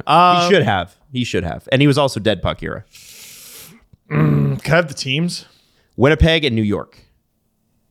Are the teams who drafted these guys? Yes. Yeah. Winnipeg in 1990. Rangers or Islanders? Uh, Rangers, sorry. Winnipeg 1990. Uh, Solani? Keith Kachuk. Oh, shit. Who did the Rangers pick? Also a former Blue. Yep. And a few other teams. Coyote as well. Also, No, so no, this is oh, this person is also a former blue. Yeah. No, not a Coyote. Keith Kachuk was a coyote. Oh, I'm talking about the other guy. Oh, the other guy. Yeah, yeah. Yeah, yeah. Ranger, Islander, Duck, Blue, Hurricane. oh, that doesn't Oiler. help at all. he an played for Oiler. everyone. Yep. He's an oiler too. Big oiler. Oiler. Big oiler. Big oiler. Doug Waite. That's right. Hey, There let's you go. go. Peter Bondra Doug got Waite was a duck? Yeah. Uh, no, he was a yeah, he was yeah, he was a Duck lot. for one season. Played 38 games there. Oh, he Had was a Duck. 14 points. Yeah. Huh. Oh seven oh eight. also drafted in that draft, Marty Brodeur. Craig Conroy. Marty Brodeur, not the first goalie selected. I know. That was Trevor Kidd. That's crazy. The the Yarmir Yager, Marty Brodeur, and Doug Waite are the ones that lasted the longest. Yager's last season was 17-18. Brodeur, uh, Brodeur probably had- 14-15. He probably had more points than a bunch of players Yeah. drafted. Yeah, he probably did. F- He had 47. wow. Wow. as Um, so a actually, goalie. you know what? I'll see how many he had. Let's see. Uh, um, let's do it by points here. That's wild. I know it's crazy, isn't it? Sometimes um, the sorting option with hockey DB is a little annoying. There we go, forty-seven points. Maybe- uh, it would put him uh, just behind Toronto draft pick Alexander Godnyuk, who had forty-nine points, Oh. and right ahead of Todd Reardon, Mika Alati. Todd Tallo. Reardon, the coach? yeah, Wow. Marty Berger had more points than Todd Reardon? Uh, yeah, yeah, yeah. Uh, Wow. Not a lot of Chris McAlpine. Also, you remember he was a fighter. I remember that name. Yeah, for New Jersey, big fighter. yeah, yeah. yeah. Felix Potvin was also drafted in that draft. He had 16 points. Oh, best goalie of the draft. Um, anyway, let's move on to to Mitchkoff it, itself because here's the thing: the the Mitchkoff thing has drawn a lot of comparisons with not a lot of information, and I think unfairly. Like I told you the Yarmir Yager story because it's interesting, and there are people who are like, "Well, maybe he's doing the same thing." You don't fucking know. So what do we know? Well, oh, so 32 Thoughts speculated that Mitchkov has a certain team in mind and Mm-hmm. he can drop as low as number eight to the Capitals. And yeah, their speculation is that that's the team. Yeah. So here's here's what I know about Mitchkov, and I, I had heard some things about him uh, a few months ago, and this was prior to his dad passing, and I think that's very relevant. Um, you know, it's sort of been kind of uh, glossed over in in in I don't know. It it strikes me in a in a poor way. Uh, well, his father died this year, and blah, blah, blah. like no, no, no, you can't just gloss over that. Like he's he's he's seventeen year old kid, basically playing in a men's league, and he's dealing with you know something you know very serious, right?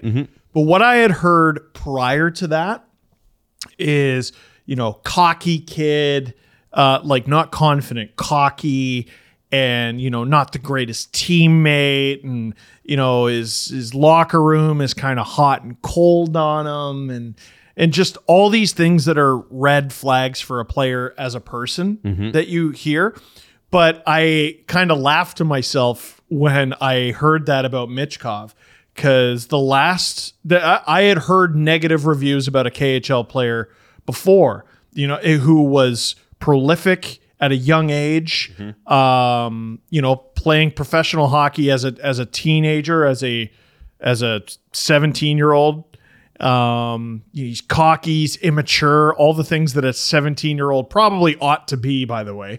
Um, and the the last player I heard was cocky and unpopular with his teammates in the KHL before he was drafted was Andre Vasilevsky. Oh my god! so wow, just because wow, you that's hear not these- the name I was thinking. yeah, just because you hear these things about a player out of the KHL or out of any team doesn't mean it's true. If it is true, doesn't mean it can't change. The like Mm-hmm. the- Well, are, who who among if you're still the same person you were at 17 now? Uh, phew. well, like like what the things things you that's the thing with maturity is it continues. Yeah, I've told this story before. Um, Alex Petrangelo, I remember, was oh my god, he's so mature. He's so mature. He's just so mature for this draft. He's already a man. He's a full grown man. And you go, yeah, how come? And they're like, because he lives by himself and he cooks. That's the bar when you're 17, 18. If you can live by yourself and cook, like that is, I don't know. I, I think that's actually something pretty admirable for a 17, 18 year old to do. But when you're an adult, like a real one, Hmm. you're like, "Th- that's the bare minimum. you need to live somewhere and also eat. You know what I mean? So th- this is the grade, the grade that we're, this is the curve that we're grading on. So what I've heard all the red flags with Mitchkov. And also, let's just be honest. Since the war started, the the the the the information coming in and out of Russia is just different. it's it's, different. a It's lot less. poor. It's reli- It's unreliable. It's I yes. So when are you going to get this guy? I don't know. I don't know. Um but there are a few teams in that little cluster of teams that could potentially get Mitchkov who don't necessarily need him right away. And uh, Kuznetsov was a first round pick, didn't come over for a number of years, comes over, helps you win a cup, helps you finally get over the Pittsburgh hump. Uh, Kirill Kaprizov, fifth round pick, so a bit of a different situation, but it's very quickly apparent that, oh, this is the best player not in the NHL. And then he joins the Minnesota Wild, and you're willing to hand him $9 million after like 50 games because he's so good. Right. So if you're in a position to draft a player who's not necessarily willing to come to your team right away, Mm-hmm. do it. Do it. You know what? Um, the Quebec Nordiques, you- like here's here's another example. The Quebec Nordiques had the first overall pick. Eric Lindros was going to go first. Eric Lindros said, "Do not draft me. I ain't playing there." Quebec Nordiques went, "That's nice," and they drafted him anyway. You know why? Because he was Eric Lindros and they had he had value. and they go to the Flyers, and the Flyers gave them $15 million. Peter Forsberg, Ron Hextall, like gave them. Wasn't wasn't like Mike Ricci a part of that? uh, somehow, too? I think Mike Ricci was part of the deal. Steve Duchesne. I did this trade tree. it's a crazy. It's a crazy one. It's they got a wild haul and like at, at least one first round pick. They got a wild haul. So if you're a team like the Arizona Coyotes, for example At six. at six and he's available and he's like, well, I'm not going to come over for three years. You're like, cool, we're not even going to have a building for that time, Yep. you know? And then you have three years to rebuild and make your team appealing for him to come over. And if he still doesn't want to come over to the Arizona, Trade the Coyotes, rights. You trade the rights for a shitload. Yeah. And I tell you what, let's say Mm-hmm. Washington's the only team he's willing to go to. Draft him and make them pay you. Yeah, I could even see the the swap coming from like six and eight. So Arizona's at six, Washington's at eight. You know, go just do the swap now. Take Yeah. the eighth pick plus whatever Washington is willing to throw in there. Let's- you don't want to sit on him for three years and trade him then. Let's say that's exactly what's going on, right? And you're you're Bill Armstrong in Arizona, and is it Brian McClellan? Todd McClellan? I always get the two confused. No, it's Todd McClellan's the coach. Brian McClellan, I believe, in Washington. You call him up and you say, listen, we have the sixth pick. We know Mitchkov wants to go there, and we know you want Mitchkov. We're not stupid. Give us whatever. Yeah. Like whatever it happens to be. It doesn't need to be huge, but you know, we we know the coyotes want nothing but draft picks anyway Yeah, you know, uh, give us whatever it costs, a couple seconds, couple, th- and then you get Matvey Mitchkov, and then maybe he joins you next year, Mm-hmm. and it's the Yager situation, and I, I just, I just think this kid is so ridiculously skilled and easily a top five, if not top three, maybe top two. Talent in this draft. They're saying that- that's not galaxy brain. This guy's if draft it- him, if it's not a Bedard year, there's a chance it's him or Fantilli going number one. which sounds a lot like Eichel. Yeah, right? Like you could argue this is even a stronger draft than the McEichel draft because after Eichel there was a drop off, right? It was oh, it's McDavid's going to go number 1 and if he wasn't there it'd be Eichel. This year there's like potentially three first overall pick talents. Which is crazy, and you should probably get on that. Yeah. Well, Well, and and- he's going to join you next year So, or not. and this is the thing in 1990 when when we did- when we bring up the Yarmir Yager thing, Quebec ended up with a great player in Owen Nolan, but you should have just drafted him, Yager, and then been like, oh, I hear you like Pittsburgh. Oh, when was the Lindros draft? No, that It was was 91, I'm pretty sure. Maybe they learned from it. so.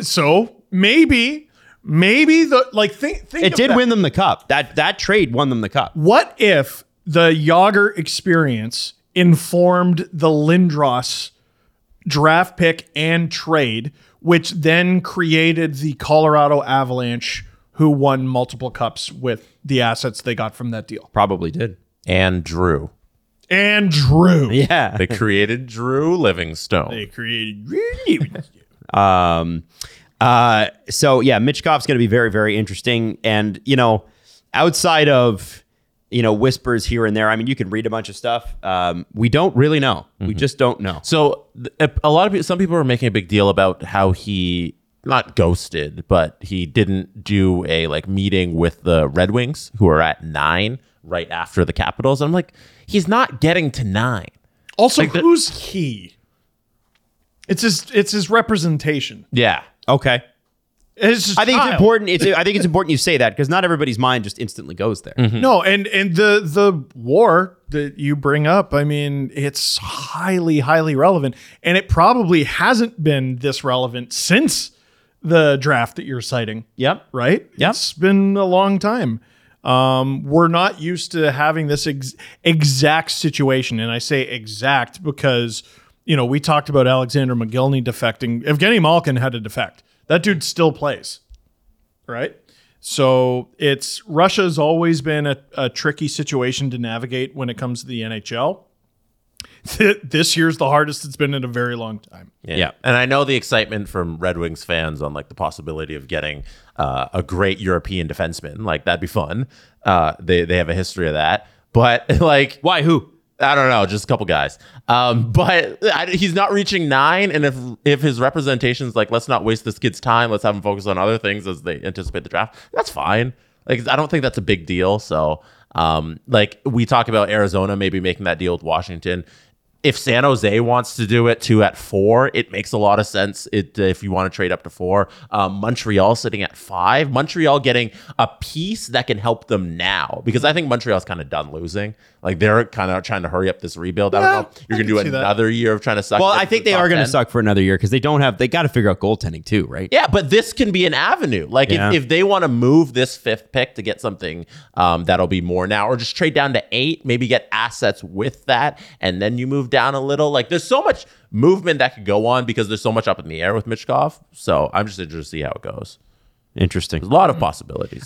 He's the biggest wild card in the draft for a long number of years. I want to. Um, I want to. I want to take you guys back to a particular date. Can you tell me what was special for you about July 24th, 2021. July 24th, What, 2021. where were you? What were you doing? Is that the day? No. I was When did going to the- say, is that the day the Lightning won the cup? Yeah, I was about to say, when did the NHL season take place? I want to say there was, it ended like July 7th, Yeah, and then there was like the draft and free agency. Mm, 24th. so it would have been like free agency I time. feel like the draft was. Who made a before trade? that. It was a trade, I'm going to guess. It was a trade. Hey! Can you name who? Okay. Trade. Can you give us can Jared McCann. No, not Jared you give us McCann. the conference? Western. Both teams? Yes. July. Oh, man. That was uh, Byron Fraze for, uh, for friggin', I don't know, man. What is it? Oh. Is this patch ready to Vegas? No. Damn. No, it's not a Vegas. thing. Colorado trade. Oh, wait. No, I'm an No, idiot. they don't have Sorry. a trade. Um, Minnesota Wild trade? No. Ah, Just name all the teams in the conference. No, I'm kidding. I'm kidding. I'll just give you it. Okay. It's a bad guessing game. Well, you can't say it now. I just, I Yeah. just No, no, you you the went first syllable. up. No, you went up. Yeah, but you know, oh, where I'm going with this. Jesse knows. What is it? Oliver Ekman Larson and Connor Garland traded to the Vancouver Canucks by the Arizona Coyotes. By the way, how did they figure out? He said the first word. Oh, he didn't. He said- no. Yeah, what was the no, first it word? was in the news. You know what? My oh, like when I get oh, You thing. didn't go, wanna see- oh, you went, uh, Steve, you want to see my play, old face? play you the game tape. want to see my old face? E Ew. Ew. That's enough. OEL, Don't look at me in the Oh, OEL, Connor E Garland, very useful. Uh, traded to the Vancouver Canucks by the Arizona Coyotes. I want to know how they decide which team gets the buy the. You know, like say, oh, the Toronto Maple Leafs traded this person. You know, it's- it was traded by the Leafs. You know what I mean? How do they figure that out? Anyway, Arizona Coyotes uh, receive the number nine overall pick in the 2021 draft. Ooh. Louis Erickson's $6 million contract in its last year. Jay Beagle's three plus million dollar contract in its last year. And Antoine Roussel. Oh, no, he's good at penalty kill um, in his the last year of his deal. How did Arizona. the Canucks buy? Arizona also received a second round pick in the 2022 draft and a seventh round this year. Uh, the Coyotes did not have a 2021 first overall selection after they forfeited the number 11 pick, so this is their way to get it. And Oliver Ekman Larson at this time, July 24th, 2021, had six seasons left on an eight year, $66 million contract signed by John Shaka and the Arizona Coyotes, $8.25 million per year. But because of injuries, he'd gone from what everybody kind of called the hidden gem of the West in terms of defensemen to not that good anymore. What And do the Vancouver Canucks love more than finding a Swedish player who is underrated and then getting him as soon as their career is done? well, Louis Erickson is Dude, Um, I think it is Jim Benning of all the the terrible decisions Jim Benning has made. It is that's the cream of the crop. it's the cream of the crop. that's a bad one. Now let's talk about what this buyout looks like because there were some interesting details. Before you get to the buyout, um, Cap Friendly says it's July 23rd. Uh, NHL. You dick! Twenty four. Sorry. Is that, Yeah, that's because- Does that probably- make a difference? That's probably when they wrote the article, but the trade happened the okay. 23rd. Sorry. So that's why Steve and I didn't get oh, yeah, it. that's Oh. why. it. Yeah, that's why we didn't get it. So- and other thing, uh, the Arizona Coyotes used that pick from Vancouver to select Dylan Genther, who is Looks incredible. good. Yeah. So I always have a soft spot in my heart for Mr. Uh, Genthy because he was a part of my streams. I knew it. yeah. You suck. Oh, because of your. Oh, okay. And also Dylan. I think that's funny that that Vancouver doesn't have him because they could sure use a guy like Dylan. Oh my God, the dude's gonna be a star. Now, Everybody could interesting use- about this buyout. Everybody wants to know the cap hit, and I'll give you that in a second. However, you are allowed to have three buyout slots on your roster at any one time. I didn't know there was a limit on this, but there is. Mm-hmm. I thought you could just buy anybody out. You can't. We found out at this deadline because they became important, and I think someone ran out of them. Oh, I don't remember who. It might have been Arizona. Now, Arizona, for the next one, two, three, four, five, six, seven, eight years, Mm. another present from John Shaka. For the next eight years, we'll have one less buyout spot because Hmm. when Vancouver chose to buy out Oliver Ekman Larson, that contract, because it started in Arizona, takes away one of their buyout slots. now, Oh, no. they're not going to be buying people out anytime soon. Arizona. Yeah, they're not. They don't sign buyoutable contracts. Arizona only has uh, OEL on the buyout slot. It's it's not a buyout slot. It's contract retention. Ah, that's sorry. right. No, so, But that that's is important because though. that's a part of their game plan. Yes, because oh no, they might be forced to compete now instead of just essentially being hockey salary cap money laundering. Um, so now they can only every other team in the league has three slots where they can be the facilitator of a trade and acquire draft picks, which the Coyotes covet very much. Now they only have two. Oh, until 2031. I feel like it's not that big of a deal. It's not It's- that well, big a that's deal their because entire game plan. no, but they Jesse. weren't using any. It's Well, it's, but- it's bad, but like I'm trying to think of a team that's been prevented from making a move because they were out.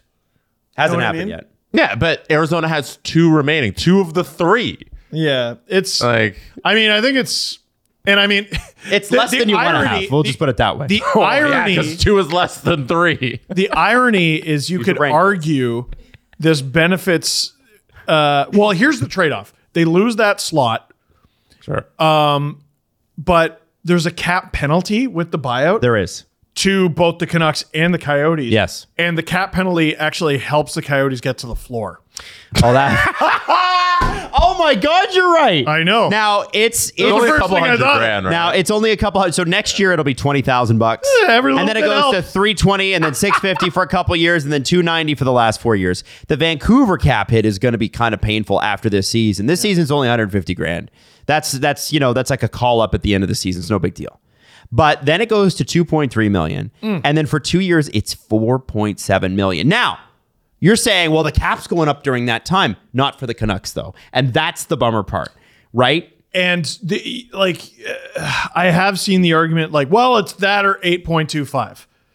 And you're right. Like, that's And then it how- goes down to 2.1, by the way, for the last four years. Just want to get that up. four years. Again, but here's the problem. That's that's their Kessel. There were people, and I think Cam Sharong was chief among them, and saying, like, listen, if you actually watched OEL play, you know that his injuries are so bad you could have LTI'd this. I heard, I saw that too online, and I mean- was like, Obviously not. I think it's it's an interesting perspective because I don't think they're wrong. Like, do you you're taking a chance on a guy's body, right? So if, if you're Vancouver, you say we hang on to this because we think in a year he's gonna get injured. And is that the right way to play the game? Like they're all they're playing their chess pieces, right? If, Yep. Is your chess piece that you think his body's gonna break down? He's not gonna be playing hockey in a year. I don't know. the the I mean, health is the biggest wild card in the league. You got a player like OEL who is obviously healthy enough to play, not healthy enough to play well. And then there's Mark Stone, who may never play a full season in the NHL ever again. Which yeah, they said he'll he won't be healthy, but he can do it. Like he might need surgery after surgery and he comes back for the playoffs and he's a fucking animal. which is But he, yeah. Mm-hmm. like the surgery is legitimate. You know, I think I don't think any of us ever questioned that. It was it was more a question of, gosh, that sure is convenient for Vegas, but they took advantage of the rules, and his surgery worked, which is another very key factor in all that. My my assumption is, unless the Canucks are the stupidest team on the planet, and they might be. they were for sure. They were for a long time. Unless they're the dumbest team on the planet, they weren't able to LTIR OEL. E Like this is a multi, multi, multi. Maybe they didn't million- want to. And maybe here's How does that make sense? Well, because the owner might say "fuck off," and I would they're rather saving pay. actual money. I would rather pay less 19 money. million. Figure it out. And he probably looked at the Minnesota Wild and said, "Well, they're doing it with 14 million on their cap." And the Minnesota Wild, the, the, the difference between the Wild and, the, and Vancouver, uh, I'm sure Canucks fans already know this, is the Wild are, are well run the Vancouver Canucks need to need to be well run. I mean, this past year was sort of a disaster for them too, behind the scenes. they went from Paul uh, Chuck Fletcher to Paul Fenton, so they got they got well run. They got well run. weren't for It a did, long- and uh, agreed, agreed, and that's why they're in this position. But they turned it around. Bill Guerin's program, I think. I mean, God, the, the team was very, very good this year. They're going to lose some good players. Matt Dumba's probably gone, but it's it's one of those where they have a system, they have players, they can make the playoffs. The Canucks, um, you know, with, with an owner who probably who kept betting in there longer than he needed to, right? This is the this is completely ownership's fault. They kept the Everything with the Canucks. they is awesome. kept the the general manager too long. The general manager kept making bad decisions. And in this deal, and I remember having the chat in July in 2021 with you guys going, they were a year away from being out of cap hell with those three players. They were a year away. And people were like, fuck off. They get a useful pl- player. You don't know what you're talking about. I'm like, I don't think that they do. See, they didn't look at the deal the way we did. S- And you can tell by the pieces contained in the deal. So if you just look at the players, it's Oliver Ekman Larson, who has a bad deal for a long time, but he's one guy. Then there's the three guys who were sent to the Coyotes who have a bad deal, f- and it's three of them for one year, right?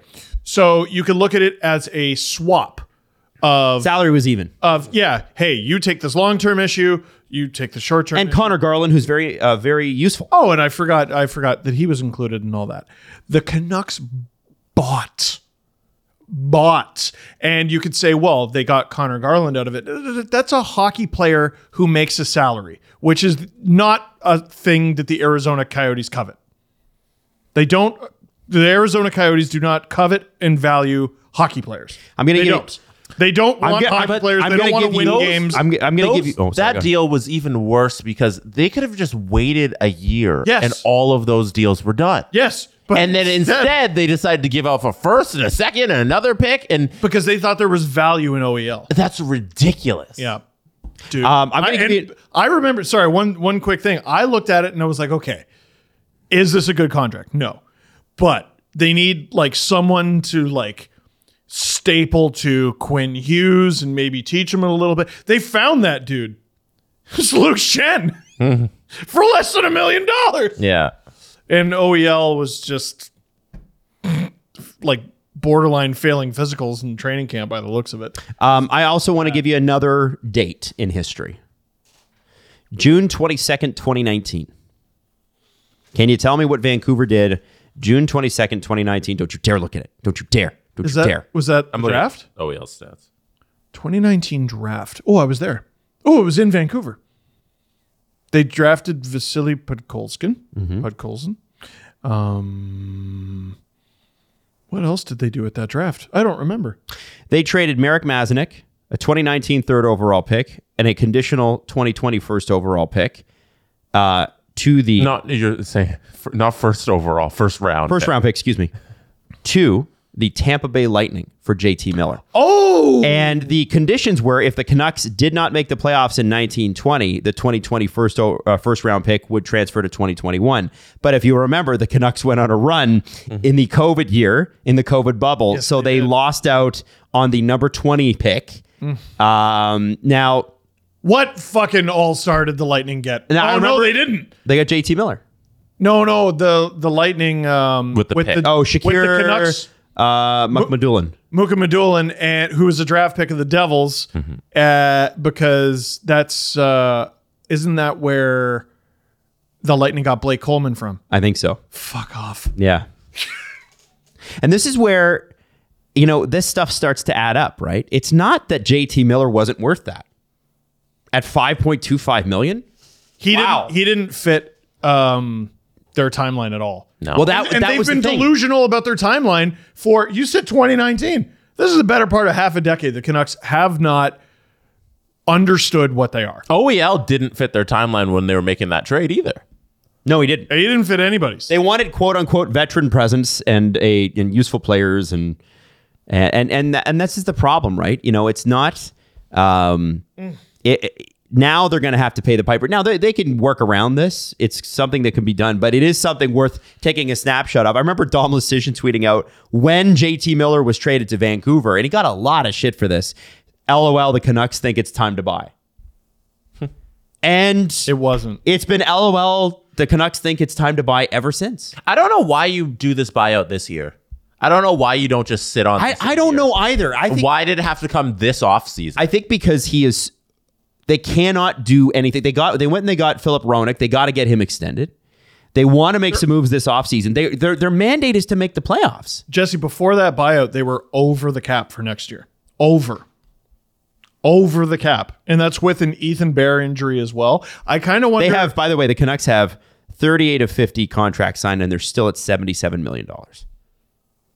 Wow. Now you don't have to do So they're voting- you don't- barely under the cap. you don't have to use your full cap allotment, but it goes to show how much money was going to so many players that you know what I'm saying? they got to use their cap allotment to ice a team that's mid, though. Well, and they still do. have they still have a guy like Tyler Myers who they're going to have to eat the last year of that six He million might dollar get deal. bought out too. well, i- it's one more year. Play him in your bottom six. Who cares? Or your bottom two. I mean, oh. is there another team? I mean, they have they only have four NHL defensemen currently under contract. Uh, Travis Dermott's on the IR, but he's not signed. You got Quinn Hughes, Tyler Myers, Philip Ronick, and uh, Guillaume Brisebois. ah, It's not. It's, The it's- Tyler Myers buyout doesn't make sense. what is it? It would be uh, a six million dollar cap hit this year. So What? yeah, also lost in this. no, was- no, five point sorry, five point three this year, and then uh three hundred thousand next year. Uh, also lost in this is Tucker Poolman, uh, Oh. who has two more years left on his deal, but he is an LTIR candidate. We're not sure if he's ever going to play again. But even that deal was bad. Man, man. So, you know, you root for this. You want them to do well. And they found guys like Kuzmenko, who are so much fun, and Pedersen, who's so much fun. But that was the only move you had. Like the rest I think of- you LTIR him if you can get the ownership around on him. I think the reason No. they didn't LTIR him is, is Aquilina doesn't want to Let's let's say he he can play. Like let's say OEL just had a bad injury plague season. He played 54 games, but he struggled and there was injuries and all that stuff. But next year he's gonna be fine. He's gonna be play 82 games. There aren't other roster moves you can make before that one. Before you you have this asset that you traded the sun and the moon for, and you, you gave up some great picks and some great prospects, and you got dumped all those contracts that you could have just waited a year to expire. And you could have made this move next offseason in a trade if OEL plays well. There aren't other roster moves you could have made to free up cap space. Uh, I There's just, no creativity there. just because you made a mistake doesn't mean you necessarily have to sit in it, right? Like they they decided, well, fuck, we fucked up. We got to make an adjustment here. It's bad. it's bad, but maybe it's the best option. Uh, I'm sure they wanted to LTIR him. And by the way, uh, we'll never actually know the full criteria for this player is too hurt to ever play again. This player is not. Um, like for example, and we keep going back to this, Mike Smith, Stanley, Cup- Stanley Cup playoffs, Yeah. NHL goalie, NHL goalie, NHL goalie. I can't play anymore. He's old. Yeah, Oliver Ekman Larson. mm, You got to buy him out. But maybe, like Adam said, maybe it's actually cheaper for them money wise, not cap wise, money wise. Just buy him out. Ooh, it's a I terrible. think, I terrible think if you don't win that argument against Aquilini, it's a failure of your administration. And I would say that. It, I wouldn't say that it's, it means the administration's a failure, but I would say that if Jim Rutherford can't win that argument with Francesco Aquilini and say, listen, this guy's got to go in LTIR. If you want me to execute my plan properly, I need this guy in LTIR. Yeah, but like he has to also want to do that. He has to also not want to play hockey ever again. And I don't think OEL wants that. Well, yes, actually, that's a very key. I feel like we're just putting him there, but like he wants to play hockey, so it's He's up not to him. old. No, Maybe a bit old for an. like I said, played not half the old. season Yeah. last year, fifty-four games. yeah. Oh, more. Well, listen, it's a. That's uh, tough situation, man. It's a uh, it's an interesting one. Uh, we'll see how it goes. Um, eight year contracts since we're talking about them. Timo Meyer wants an eight year extension. Tom Fitzgerald, who's the general manager of the uh, New Jersey Devils, uh, was on the Jeff Merrick show last week, and he said Timo and I spoke yesterday. I'm very transparent with my players, very upfront. Called them personally. This is part of the process, but our goal is to do something quicker. If we can do something, because remember they filed for arbitration, If And we they can do told thi- Brat, "We'll trade you if you don't sign it." yeah. And he said, if we can do something ASAP, I'm all in. Uh, but it gives us more time. And he said, Timo knows we want him. Uh, we definitely want him for eight years. And I know Timo wants to be here for eight years. So I bet that contract gets done soon when both sides want something. Well, especially like you got Hughes locked up, you got Brat locked up. You, they got a lot of. The Devils are going to be what they are for a long time. Right. And that's great. Oh, it's great for them. Yes. the fantastic thing is they have the room to do it. You know, it's not like it's uh they need to go make all these moves and get a bunch of pieces. No, the Devils have cap space and they can fit Timo Meyer in there. It's just about getting him down to a comfy number. And they got guys coming into Nemich, Yeah. second overall pick. Oh my God. I gonna be wonder great. if they can if they squeeze him in under Hughes again. Like if if if Fitzgerald's like nobody is making more than Jack Hughes and that number's at eight million, which is absolutely crazy for Jack Hughes for who he's going to be, and if he's getting all of these guys under that number. I would say to I would say to them, listen, I'm I understand that Jack Hughes makes that, but that's his first or second contract. This is my third. I gotta. I don't know. I'm sorry, but if you- eight million is not enough, and you know it's not. give him the GM of the Year award. The, well, second place because Lou gets it every year. But Right. Give him the second place award for GM of the Year if Fitzgerald is able to get him under Hughes because that would be unreal. I mean, eight times eight makes some sense. Also, Hughes had less negotiating rights, even though he's a star. He's an RFA. Mm-hmm. But now that he oh, set that, Meyer's number- an RFA too, isn't he? yeah, he's RFA, but the qualifying is so much. Ten so. million dollars, which Yeah. is way too much. But now that he set that number, can he squeeze everybody in under? Oh boy. Even if so, if it's eight times eight, say say it's that, would you not just get him seven point nine? Yeah, but you're asking him to leave eight hundred grand. Yeah. Leave eight hundred grand so you can make less than Then our, a guy that we've arbitrarily our just- team child. We've artra- we've arbitrarily set this number. Yeah. So If I was Our- Timo our- Meyer, I'd be like, "That's nice for Jack Hughes, but our situations are not the same." Yeah. You know, his next deal is going to be fucking gargantuan. I was about to say Jack Hughes isn't even their captain. That's Nico Heischer, who makes even less. So maybe they're just a team full of fucking stellar contracts. I don't. It's that's how the Lightning built their team, Yep. and the the New Jersey Devils are trending in one of the best directions in the sport right now. Get good players, lock them up. yeah, lock them up at cheap term, and then they grow into these contracts, and all of a crazy. sudden these are on value contracts. Now, m- what if we cheer for Meyer to get as much as possible? well, I do. No, because like, why are we cheering for the team here? We're cheering for the Mm. player. Yeah. Why don't we cheer for the billion dollar organization, not the player that's See going how to? fucking stupid that sounds. Uh. See how fucking dumb that sounds. Honestly, the cap does kind of turn you against players that otherwise you wouldn't even have an opinion on. yes. Like, does anyone? Oh, that's the Devils, though. I don't if give a we're, shit. If we're a cap-free league or a luxury cap league, do we give a shit about Alex Kerfoot making three and a half? People didn't like Alex Kerfoot because he made three and a half. That was part of it. People are mad. The reason Mitch Marner trends every time somebody signs an extension is because people are still fucking mad about that contract. I cap don't. makes Yo, you if you mad were at the Mitch Marner, player. you would have signed it too, bro. What are you so mad about? I don't think there was a terrible, a terribly huge gap between Kerfoot and Engvall, but one made a lot more than the other. yeah. Also, Engvall made a lot of dumb plays, but Well, so did Kerfoot. so did Kerfoot. Uh, yeah, the cap. It's, it sucks because you root for the team, but the cap makes you unrationally upset at players. Yes. because it hurts your team. no, it makes you rationally right? Yeah. because you have a rationale for why you want the player to make less. So So be rationally upset at the team that offered the deal. yeah. Who offered them the contract? how many times have you done this? I don't know. Anyway, let's keep let's moving. keep moving. Um, so Karel Vemelka, who's one of the most sought after goalies, uh, I think Friedman was saying uh, that that St. Louis, if they decide to make a move, because they're not going to keep that situation the same. Bennington in Arizona would be crazy. Um, but Karel Vemelka had some stuff to say about the Arizona Coyotes on a Czech podcast over the weekend. I'm just I gonna, had to make 50 saves a fucking game, and I'm sick of it. uh, so they they uh, here's how they. I had to get this translated from Czech. Uh, but it, here's here's the uh, well Google. uh, but it was just here's the the sort of they they talk a little bit about um, how he's a Czech goalie for the Czech national team, uh, Coyotes. Uh, worked with Kerry Lennon in the national team, and he's talking a little bit about that, and then um, and then the popularity of hockey in Arizona is one of the subjects that they touch on. And here's the quote that's making the rounds. Okay. I don't think there was a single sold out game this year. What? The pricing is stupid $160 for the cheapest ticket in a university arena. Hmm. That's what he said. Dude, I'm telling you, I've said this for years. The European NHL players go home and they don't know how to act. they No, give they the know best- exactly how to act. They just talk. They give the best interviews as soon as they uh, are allowed to speak in their mother tongue. Yeah. Remember Kucherov? Yeah. Goes home, talks shit about Kalorn. Then they win a couple cups together. But oh, dude, that's oh, keep going. Isn't that a crazy quote? keep going. Yeah. So uh, the podcast is. Uh, Oh, that was it? Very. Yeah, that's all we got. Oh, whatever. That's all It was we got. Um, uh, and and the the title of the podcast, I think it's called At the Round Table, but uh, Karel Vamel in Czech, it's called At the Round Table. Uh, Russian should not be at the Olympics. Uh, and they also talked about how coming out is still taboo in hockey as well.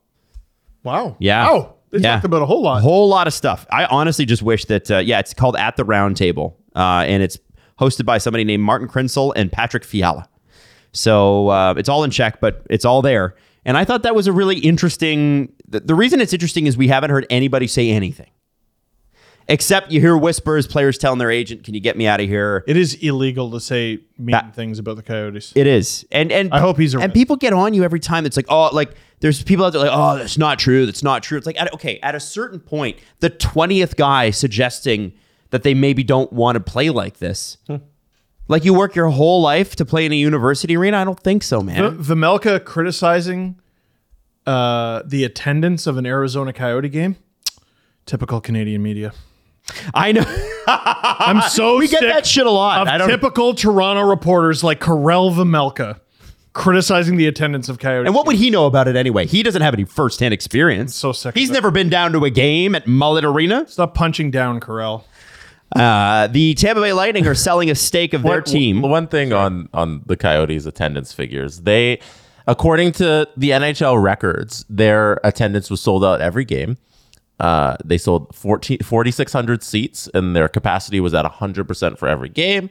But just so people don't believe everything the NHL reports, that's just like tickets out the door from the box office. It doesn't mean that's not the butts in seats figures. The there was Also, there's a lot of ways to get around that. I think the guy who was in the arena for all those games might know a thing or two. many many years ago uh, when the toronto marlies gave me an opportunity to cover them 0708 uh, there were and the marlies were a tough sell back then there were times where they announced the attendance on the speaker and i would turn around to the marlies guy uh, the media guy trevor van otzenberg and i would just go trevor and he's like what that's the number and i'm like trevor i'm looking at i can count them probably he now has two cup rings by the way When the new regime that now is like in charge of the overall uh, Jays Blue Jays organization came in, one thing they fixed from the mid 2000s, you know, the era where they had like the cartoon Blue Jay tee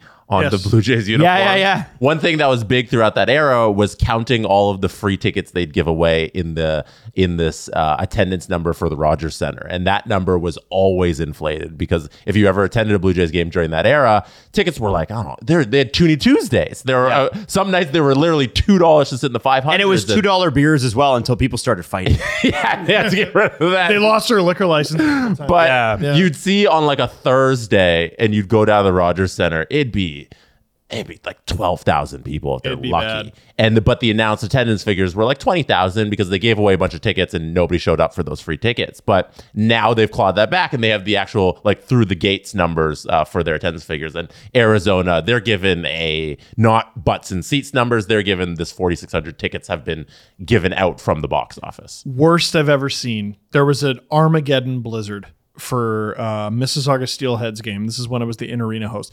The announced attendance was 700. The announced. Didn't they just give away the tickets? No, and then they said, come to the game. Like, it was only like 90 minutes before the game, but they're like, if you come to the game, it's free. Which they walk in wouldn't the even door. recommend now because it's like you're dri- you're asking people to drive in a snowstorm. Yeah. like you shouldn't do that. If, if there were 30 people there, I'll eat my pants. wow. Dude, there was no one there. Well, and it doesn't mean that there's nobody at Coyotes games, and it doesn't mean that there's no Coyotes fans. I shouldn't have to fucking qualify this every time we talk about it. But stop trying to sell me on the fact that it's good. Uh, the players don't think it's good, and here's the first one to come out and say it. They just didn't say it in English. Uh, I'll I'll take it a step further. Uh, Arizona is a perfectly viable hockey market, and the Coyotes at every turn fuck it up. There you go. Uh, the Lightning are selling a stake of their team for a valuation of $1.4 billion. That is the current record valuation because none of the valuations of the of the even bigger clubs like the Rangers and Leafs, um, they have not been made public recently because nobody's been selling a stake. Je- Jesse, do you got a tenner? No, I don't carry cash. All right. Well, I guess I'm not buying the Lightning. So Actros or Act Arctos, excuse me, is an investor in the Lightning as well as the Minnesota Wild, Pittsburgh Penguins, which would be Fenway Sports Group, and the New New Jersey Devils. NHL policy allows for private equity stakes uh, of a maximum of five different teams. This purchase uh, would push um, their stake in the Lightning to 20%. I guess they already owned a little bit of it. It required a waiver from the NHL to make happen. Uh, Jeff Vinnick bought the Lightning in 2010 for 170 million dollars. Wow! So when I tell you their franchise values have gone up 10 times in the last decade, I'm literally being serious. Wow. 10 times.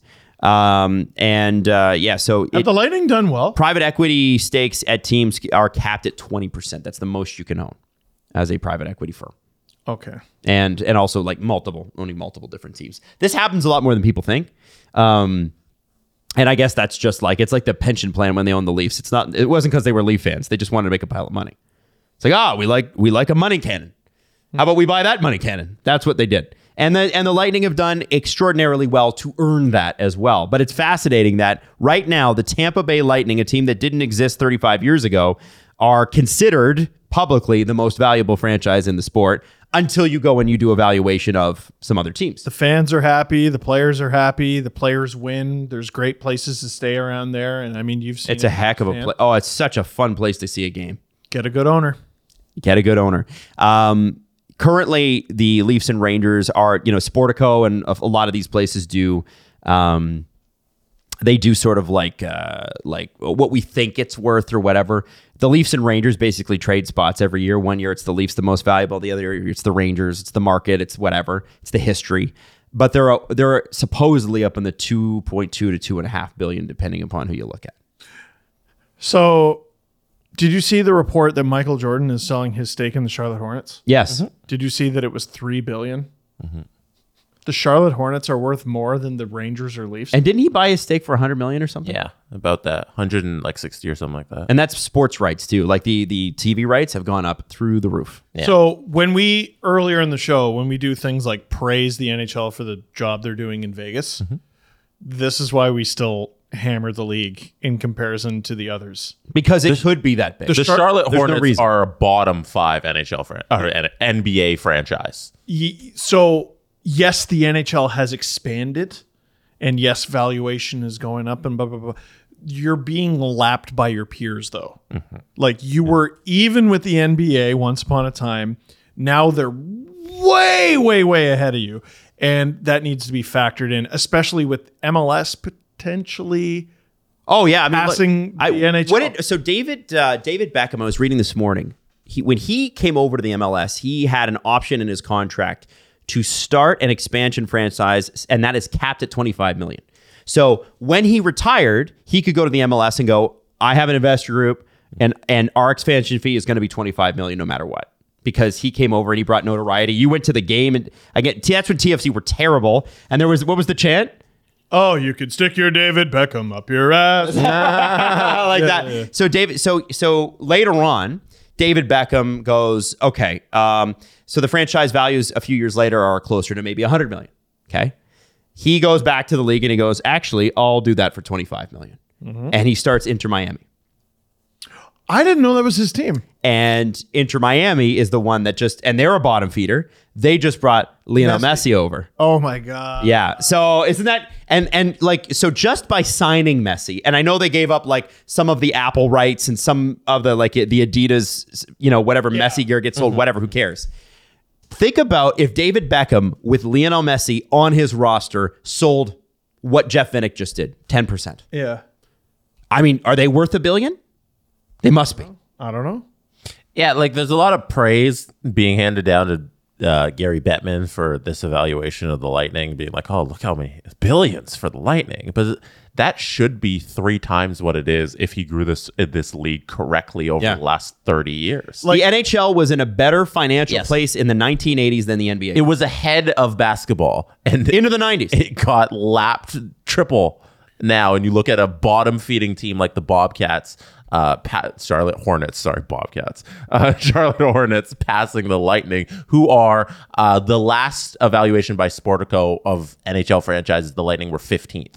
So they're about middle of the pack. sports is about comparing yourself against your peers right so like if you show up like if if i don't know austin matthews shows up at a random rink on a wednesday and just starts lighting up everyone in that building we don't then declare him the best hockey player in the world it's when he's playing against the other best hockey players in the world. So if we're going to compare leagues here, yes, the NHL's number is going up, and that's wonderful. The NBA Hmm. is kicking the shit out of them, and the MLS is starting to do a better job Well, the MLS is catching them. catching them. They're not. They're not starting to do a better job. They're going to catch them. They If things keep going this way. They cannot compete with the MLS's growth. So, yes, they've done some good things, but like they're going to have this huge bloated league just because they're trying to get you know all the all these. I wouldn't call it expansion bloated. I'm happy with 35 teams. The population's bigger now. fees. Yeah, Six teams. Yeah. Like you're comparing, like literally, when people in the 1990s said that Damian Cox was a big one of this, like hockey peaked in 93. It had nothing to do with the Leafs going to fucking, you know, going to the Western Conference final, right, Damian? Um, uh, nothing to do with that. Uh, oh, yeah, there's just too many players or too many teams and the players are bad. Bullshit. Absolute fucking bullshit. If you. I got a really nice message from him in my last day. did you? No, Um, when you look Oh. at population growth, per capita growth, absolutely leagues can support that many. Absolutely. league. I don't mind the NHL doing that. Yeah. I, I just want them to take this fabulous game that they have and market it properly. Yes. That's all I'm asking. yes, Uh, last thing before we go, or do you want to do a press conference, Jeff? Last thing before we go uh-huh. is Uh, I sent it to you on text. I wanted to show you the ultimate. If Steve Dangle was a bazillionaire, this is what he would buy. Okay. This is a mansion that's for sale. It's for sale for $50 million. It's in New York, New York. Well, not New York City. Well, that's like Um, features a basketball court, a bowling alley, three uh, par three golf hole, and an indoor golf simulator. And I'm sure that you could fit a hockey arena somewhere in there I or would just- outside I would freeze the pool. I would freeze the indoor pool. because they have an indoor and an outdoor pool. There's also a sports bar, a wine cellar, uh, coffered ceilings for anybody that is in design and cares. Um, absolutely stunning. And I just thought there's Steve Dangle, the billionaires, uh, place to live. Who owns this? The Great Gatsby? What the? f- Who lives here? Apparently, there's a lot of mansions like that in like upstate New York, But like, like real do you leave, crazy money. Do you leave your mansion? I don't think I would. Like, why would you? You'd be like, uh, do I? Do Because I you're leave? a human being. Because Because life, weird to stay in one place. because life is always better at your mansion than anywhere else, right? yeah. Why would Why would you go? well, so I've been told, Adam. I would I would think. I don't know. So my rich friend Adam tells me. My millionaire like- like, yacht having Did you get the McLaren up to the living room? The McLaren is not in the living room yet. Oh, It's not in the living room yet. We're still weighing options. Okay. But uh, yeah, anyway, I just wanted to show you the $50 million sports mansion. Mhm. They're expecting the owner to be just, Just outside of Oshawa. outside Oshawa. In fact, there's still some land there. You could do that yourself. There is actually one cartoonishly huge house in Oshawa, and I have no idea who lives there. Let's look up the address. I love doing that. No. Let's Whose do house Leave is that them shit? alone. Let's go. I Leave them alone. don't want to. I want to know if it was on Realtor at some point, and then I'm I can gonna look go at the, there. and then I can look at the pictures and go click, click, click, click, click, click. I'm gonna go there for Halloween. Yeah, I'm gonna be like, "Do you do full size chocolate bars?" I, I like that. There were those houses. There were those houses. Yo, the hou- the houses that drove me nuts were the people that dropped the fucking coke can or whatever in in your like. It was like, oh, this is too heavy. Don't give me pop. Frig off. Yeah, Yeah, no, and and hey, as a huge lover of chips, don't give me fucking chips. Oh, the Humpty Dumpty chips. Yeah, oh yeah, thank you for the two and a half chips in this fucking bag. Listen, man, I It's worked. just- I worked at a drugstore. I can guarantee you, they're several years old. Yeah, guarantee. Yeah, You guys are doing a lot of complaining complaining about free food and candy. Yeah, Halloween. What the hell's wrong with you? Oh, I, Oh, I never have tastes. complained about it, I have elite tastes. but like you're taking up space in my trash bag. There was one golden Halloween year. I don't remember how old I was, but it was the only year I ever filled an entire trash bag, brought it home, and went back out. I ate that food till the summer. And the whole way you complain. no, no, He's like, oh, these guys gave me Reese and I like Kit Kat more. but it is how I hurt my back. Steve. I want the specific candy that I like. Okay, I couldn't all be you. Don't with give your me ruffles. I like long- Doritos. fantastic forelimbs and just stand in one spot and reach all the different houses on the streets because you're eight foot, nine foot, ten foot. Do you know what I That was did a good this one. year? I um, It wasn't that great. I left a bowl out, uh, and I was like, you know, like left a note, like please take one because I couldn't. be- Why I would you do that? Because I wasn't old. That's the worst And, idea. and on the doorbell cam, first kid. yeah. Whoever gets there first gets the, bowl. First kid. yeah, that's the rule. You get there first, you get the whole bowl. Oh man. Uh. you never been ten? Like, what's wrong with you guys? I was the kind of 10 year old who would have just taken a Yeah. I, Oh, I you would have was. taken one. I would not have taken the whole bowl. I would have been nauseous with guilt. yeah, couldn't have me done it. too. I honestly like Remember, Jesse, for the first number of years of my life, I was convinced uh, I would go to hell for that sort of thing. Same. yeah. so- you both went to Catholic school. Yeah, But I was also 10, and 10 year olds don't have feelings. no, no, I had fear. I was a scared Oh, ten yeah. year old. The church got to you. Yeah, I still like. I think God's a little more chill than that now.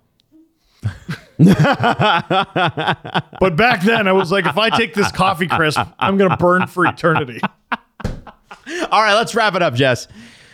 Ah, it's a fun time. It was a fun time. I was I was waiting for the press presser.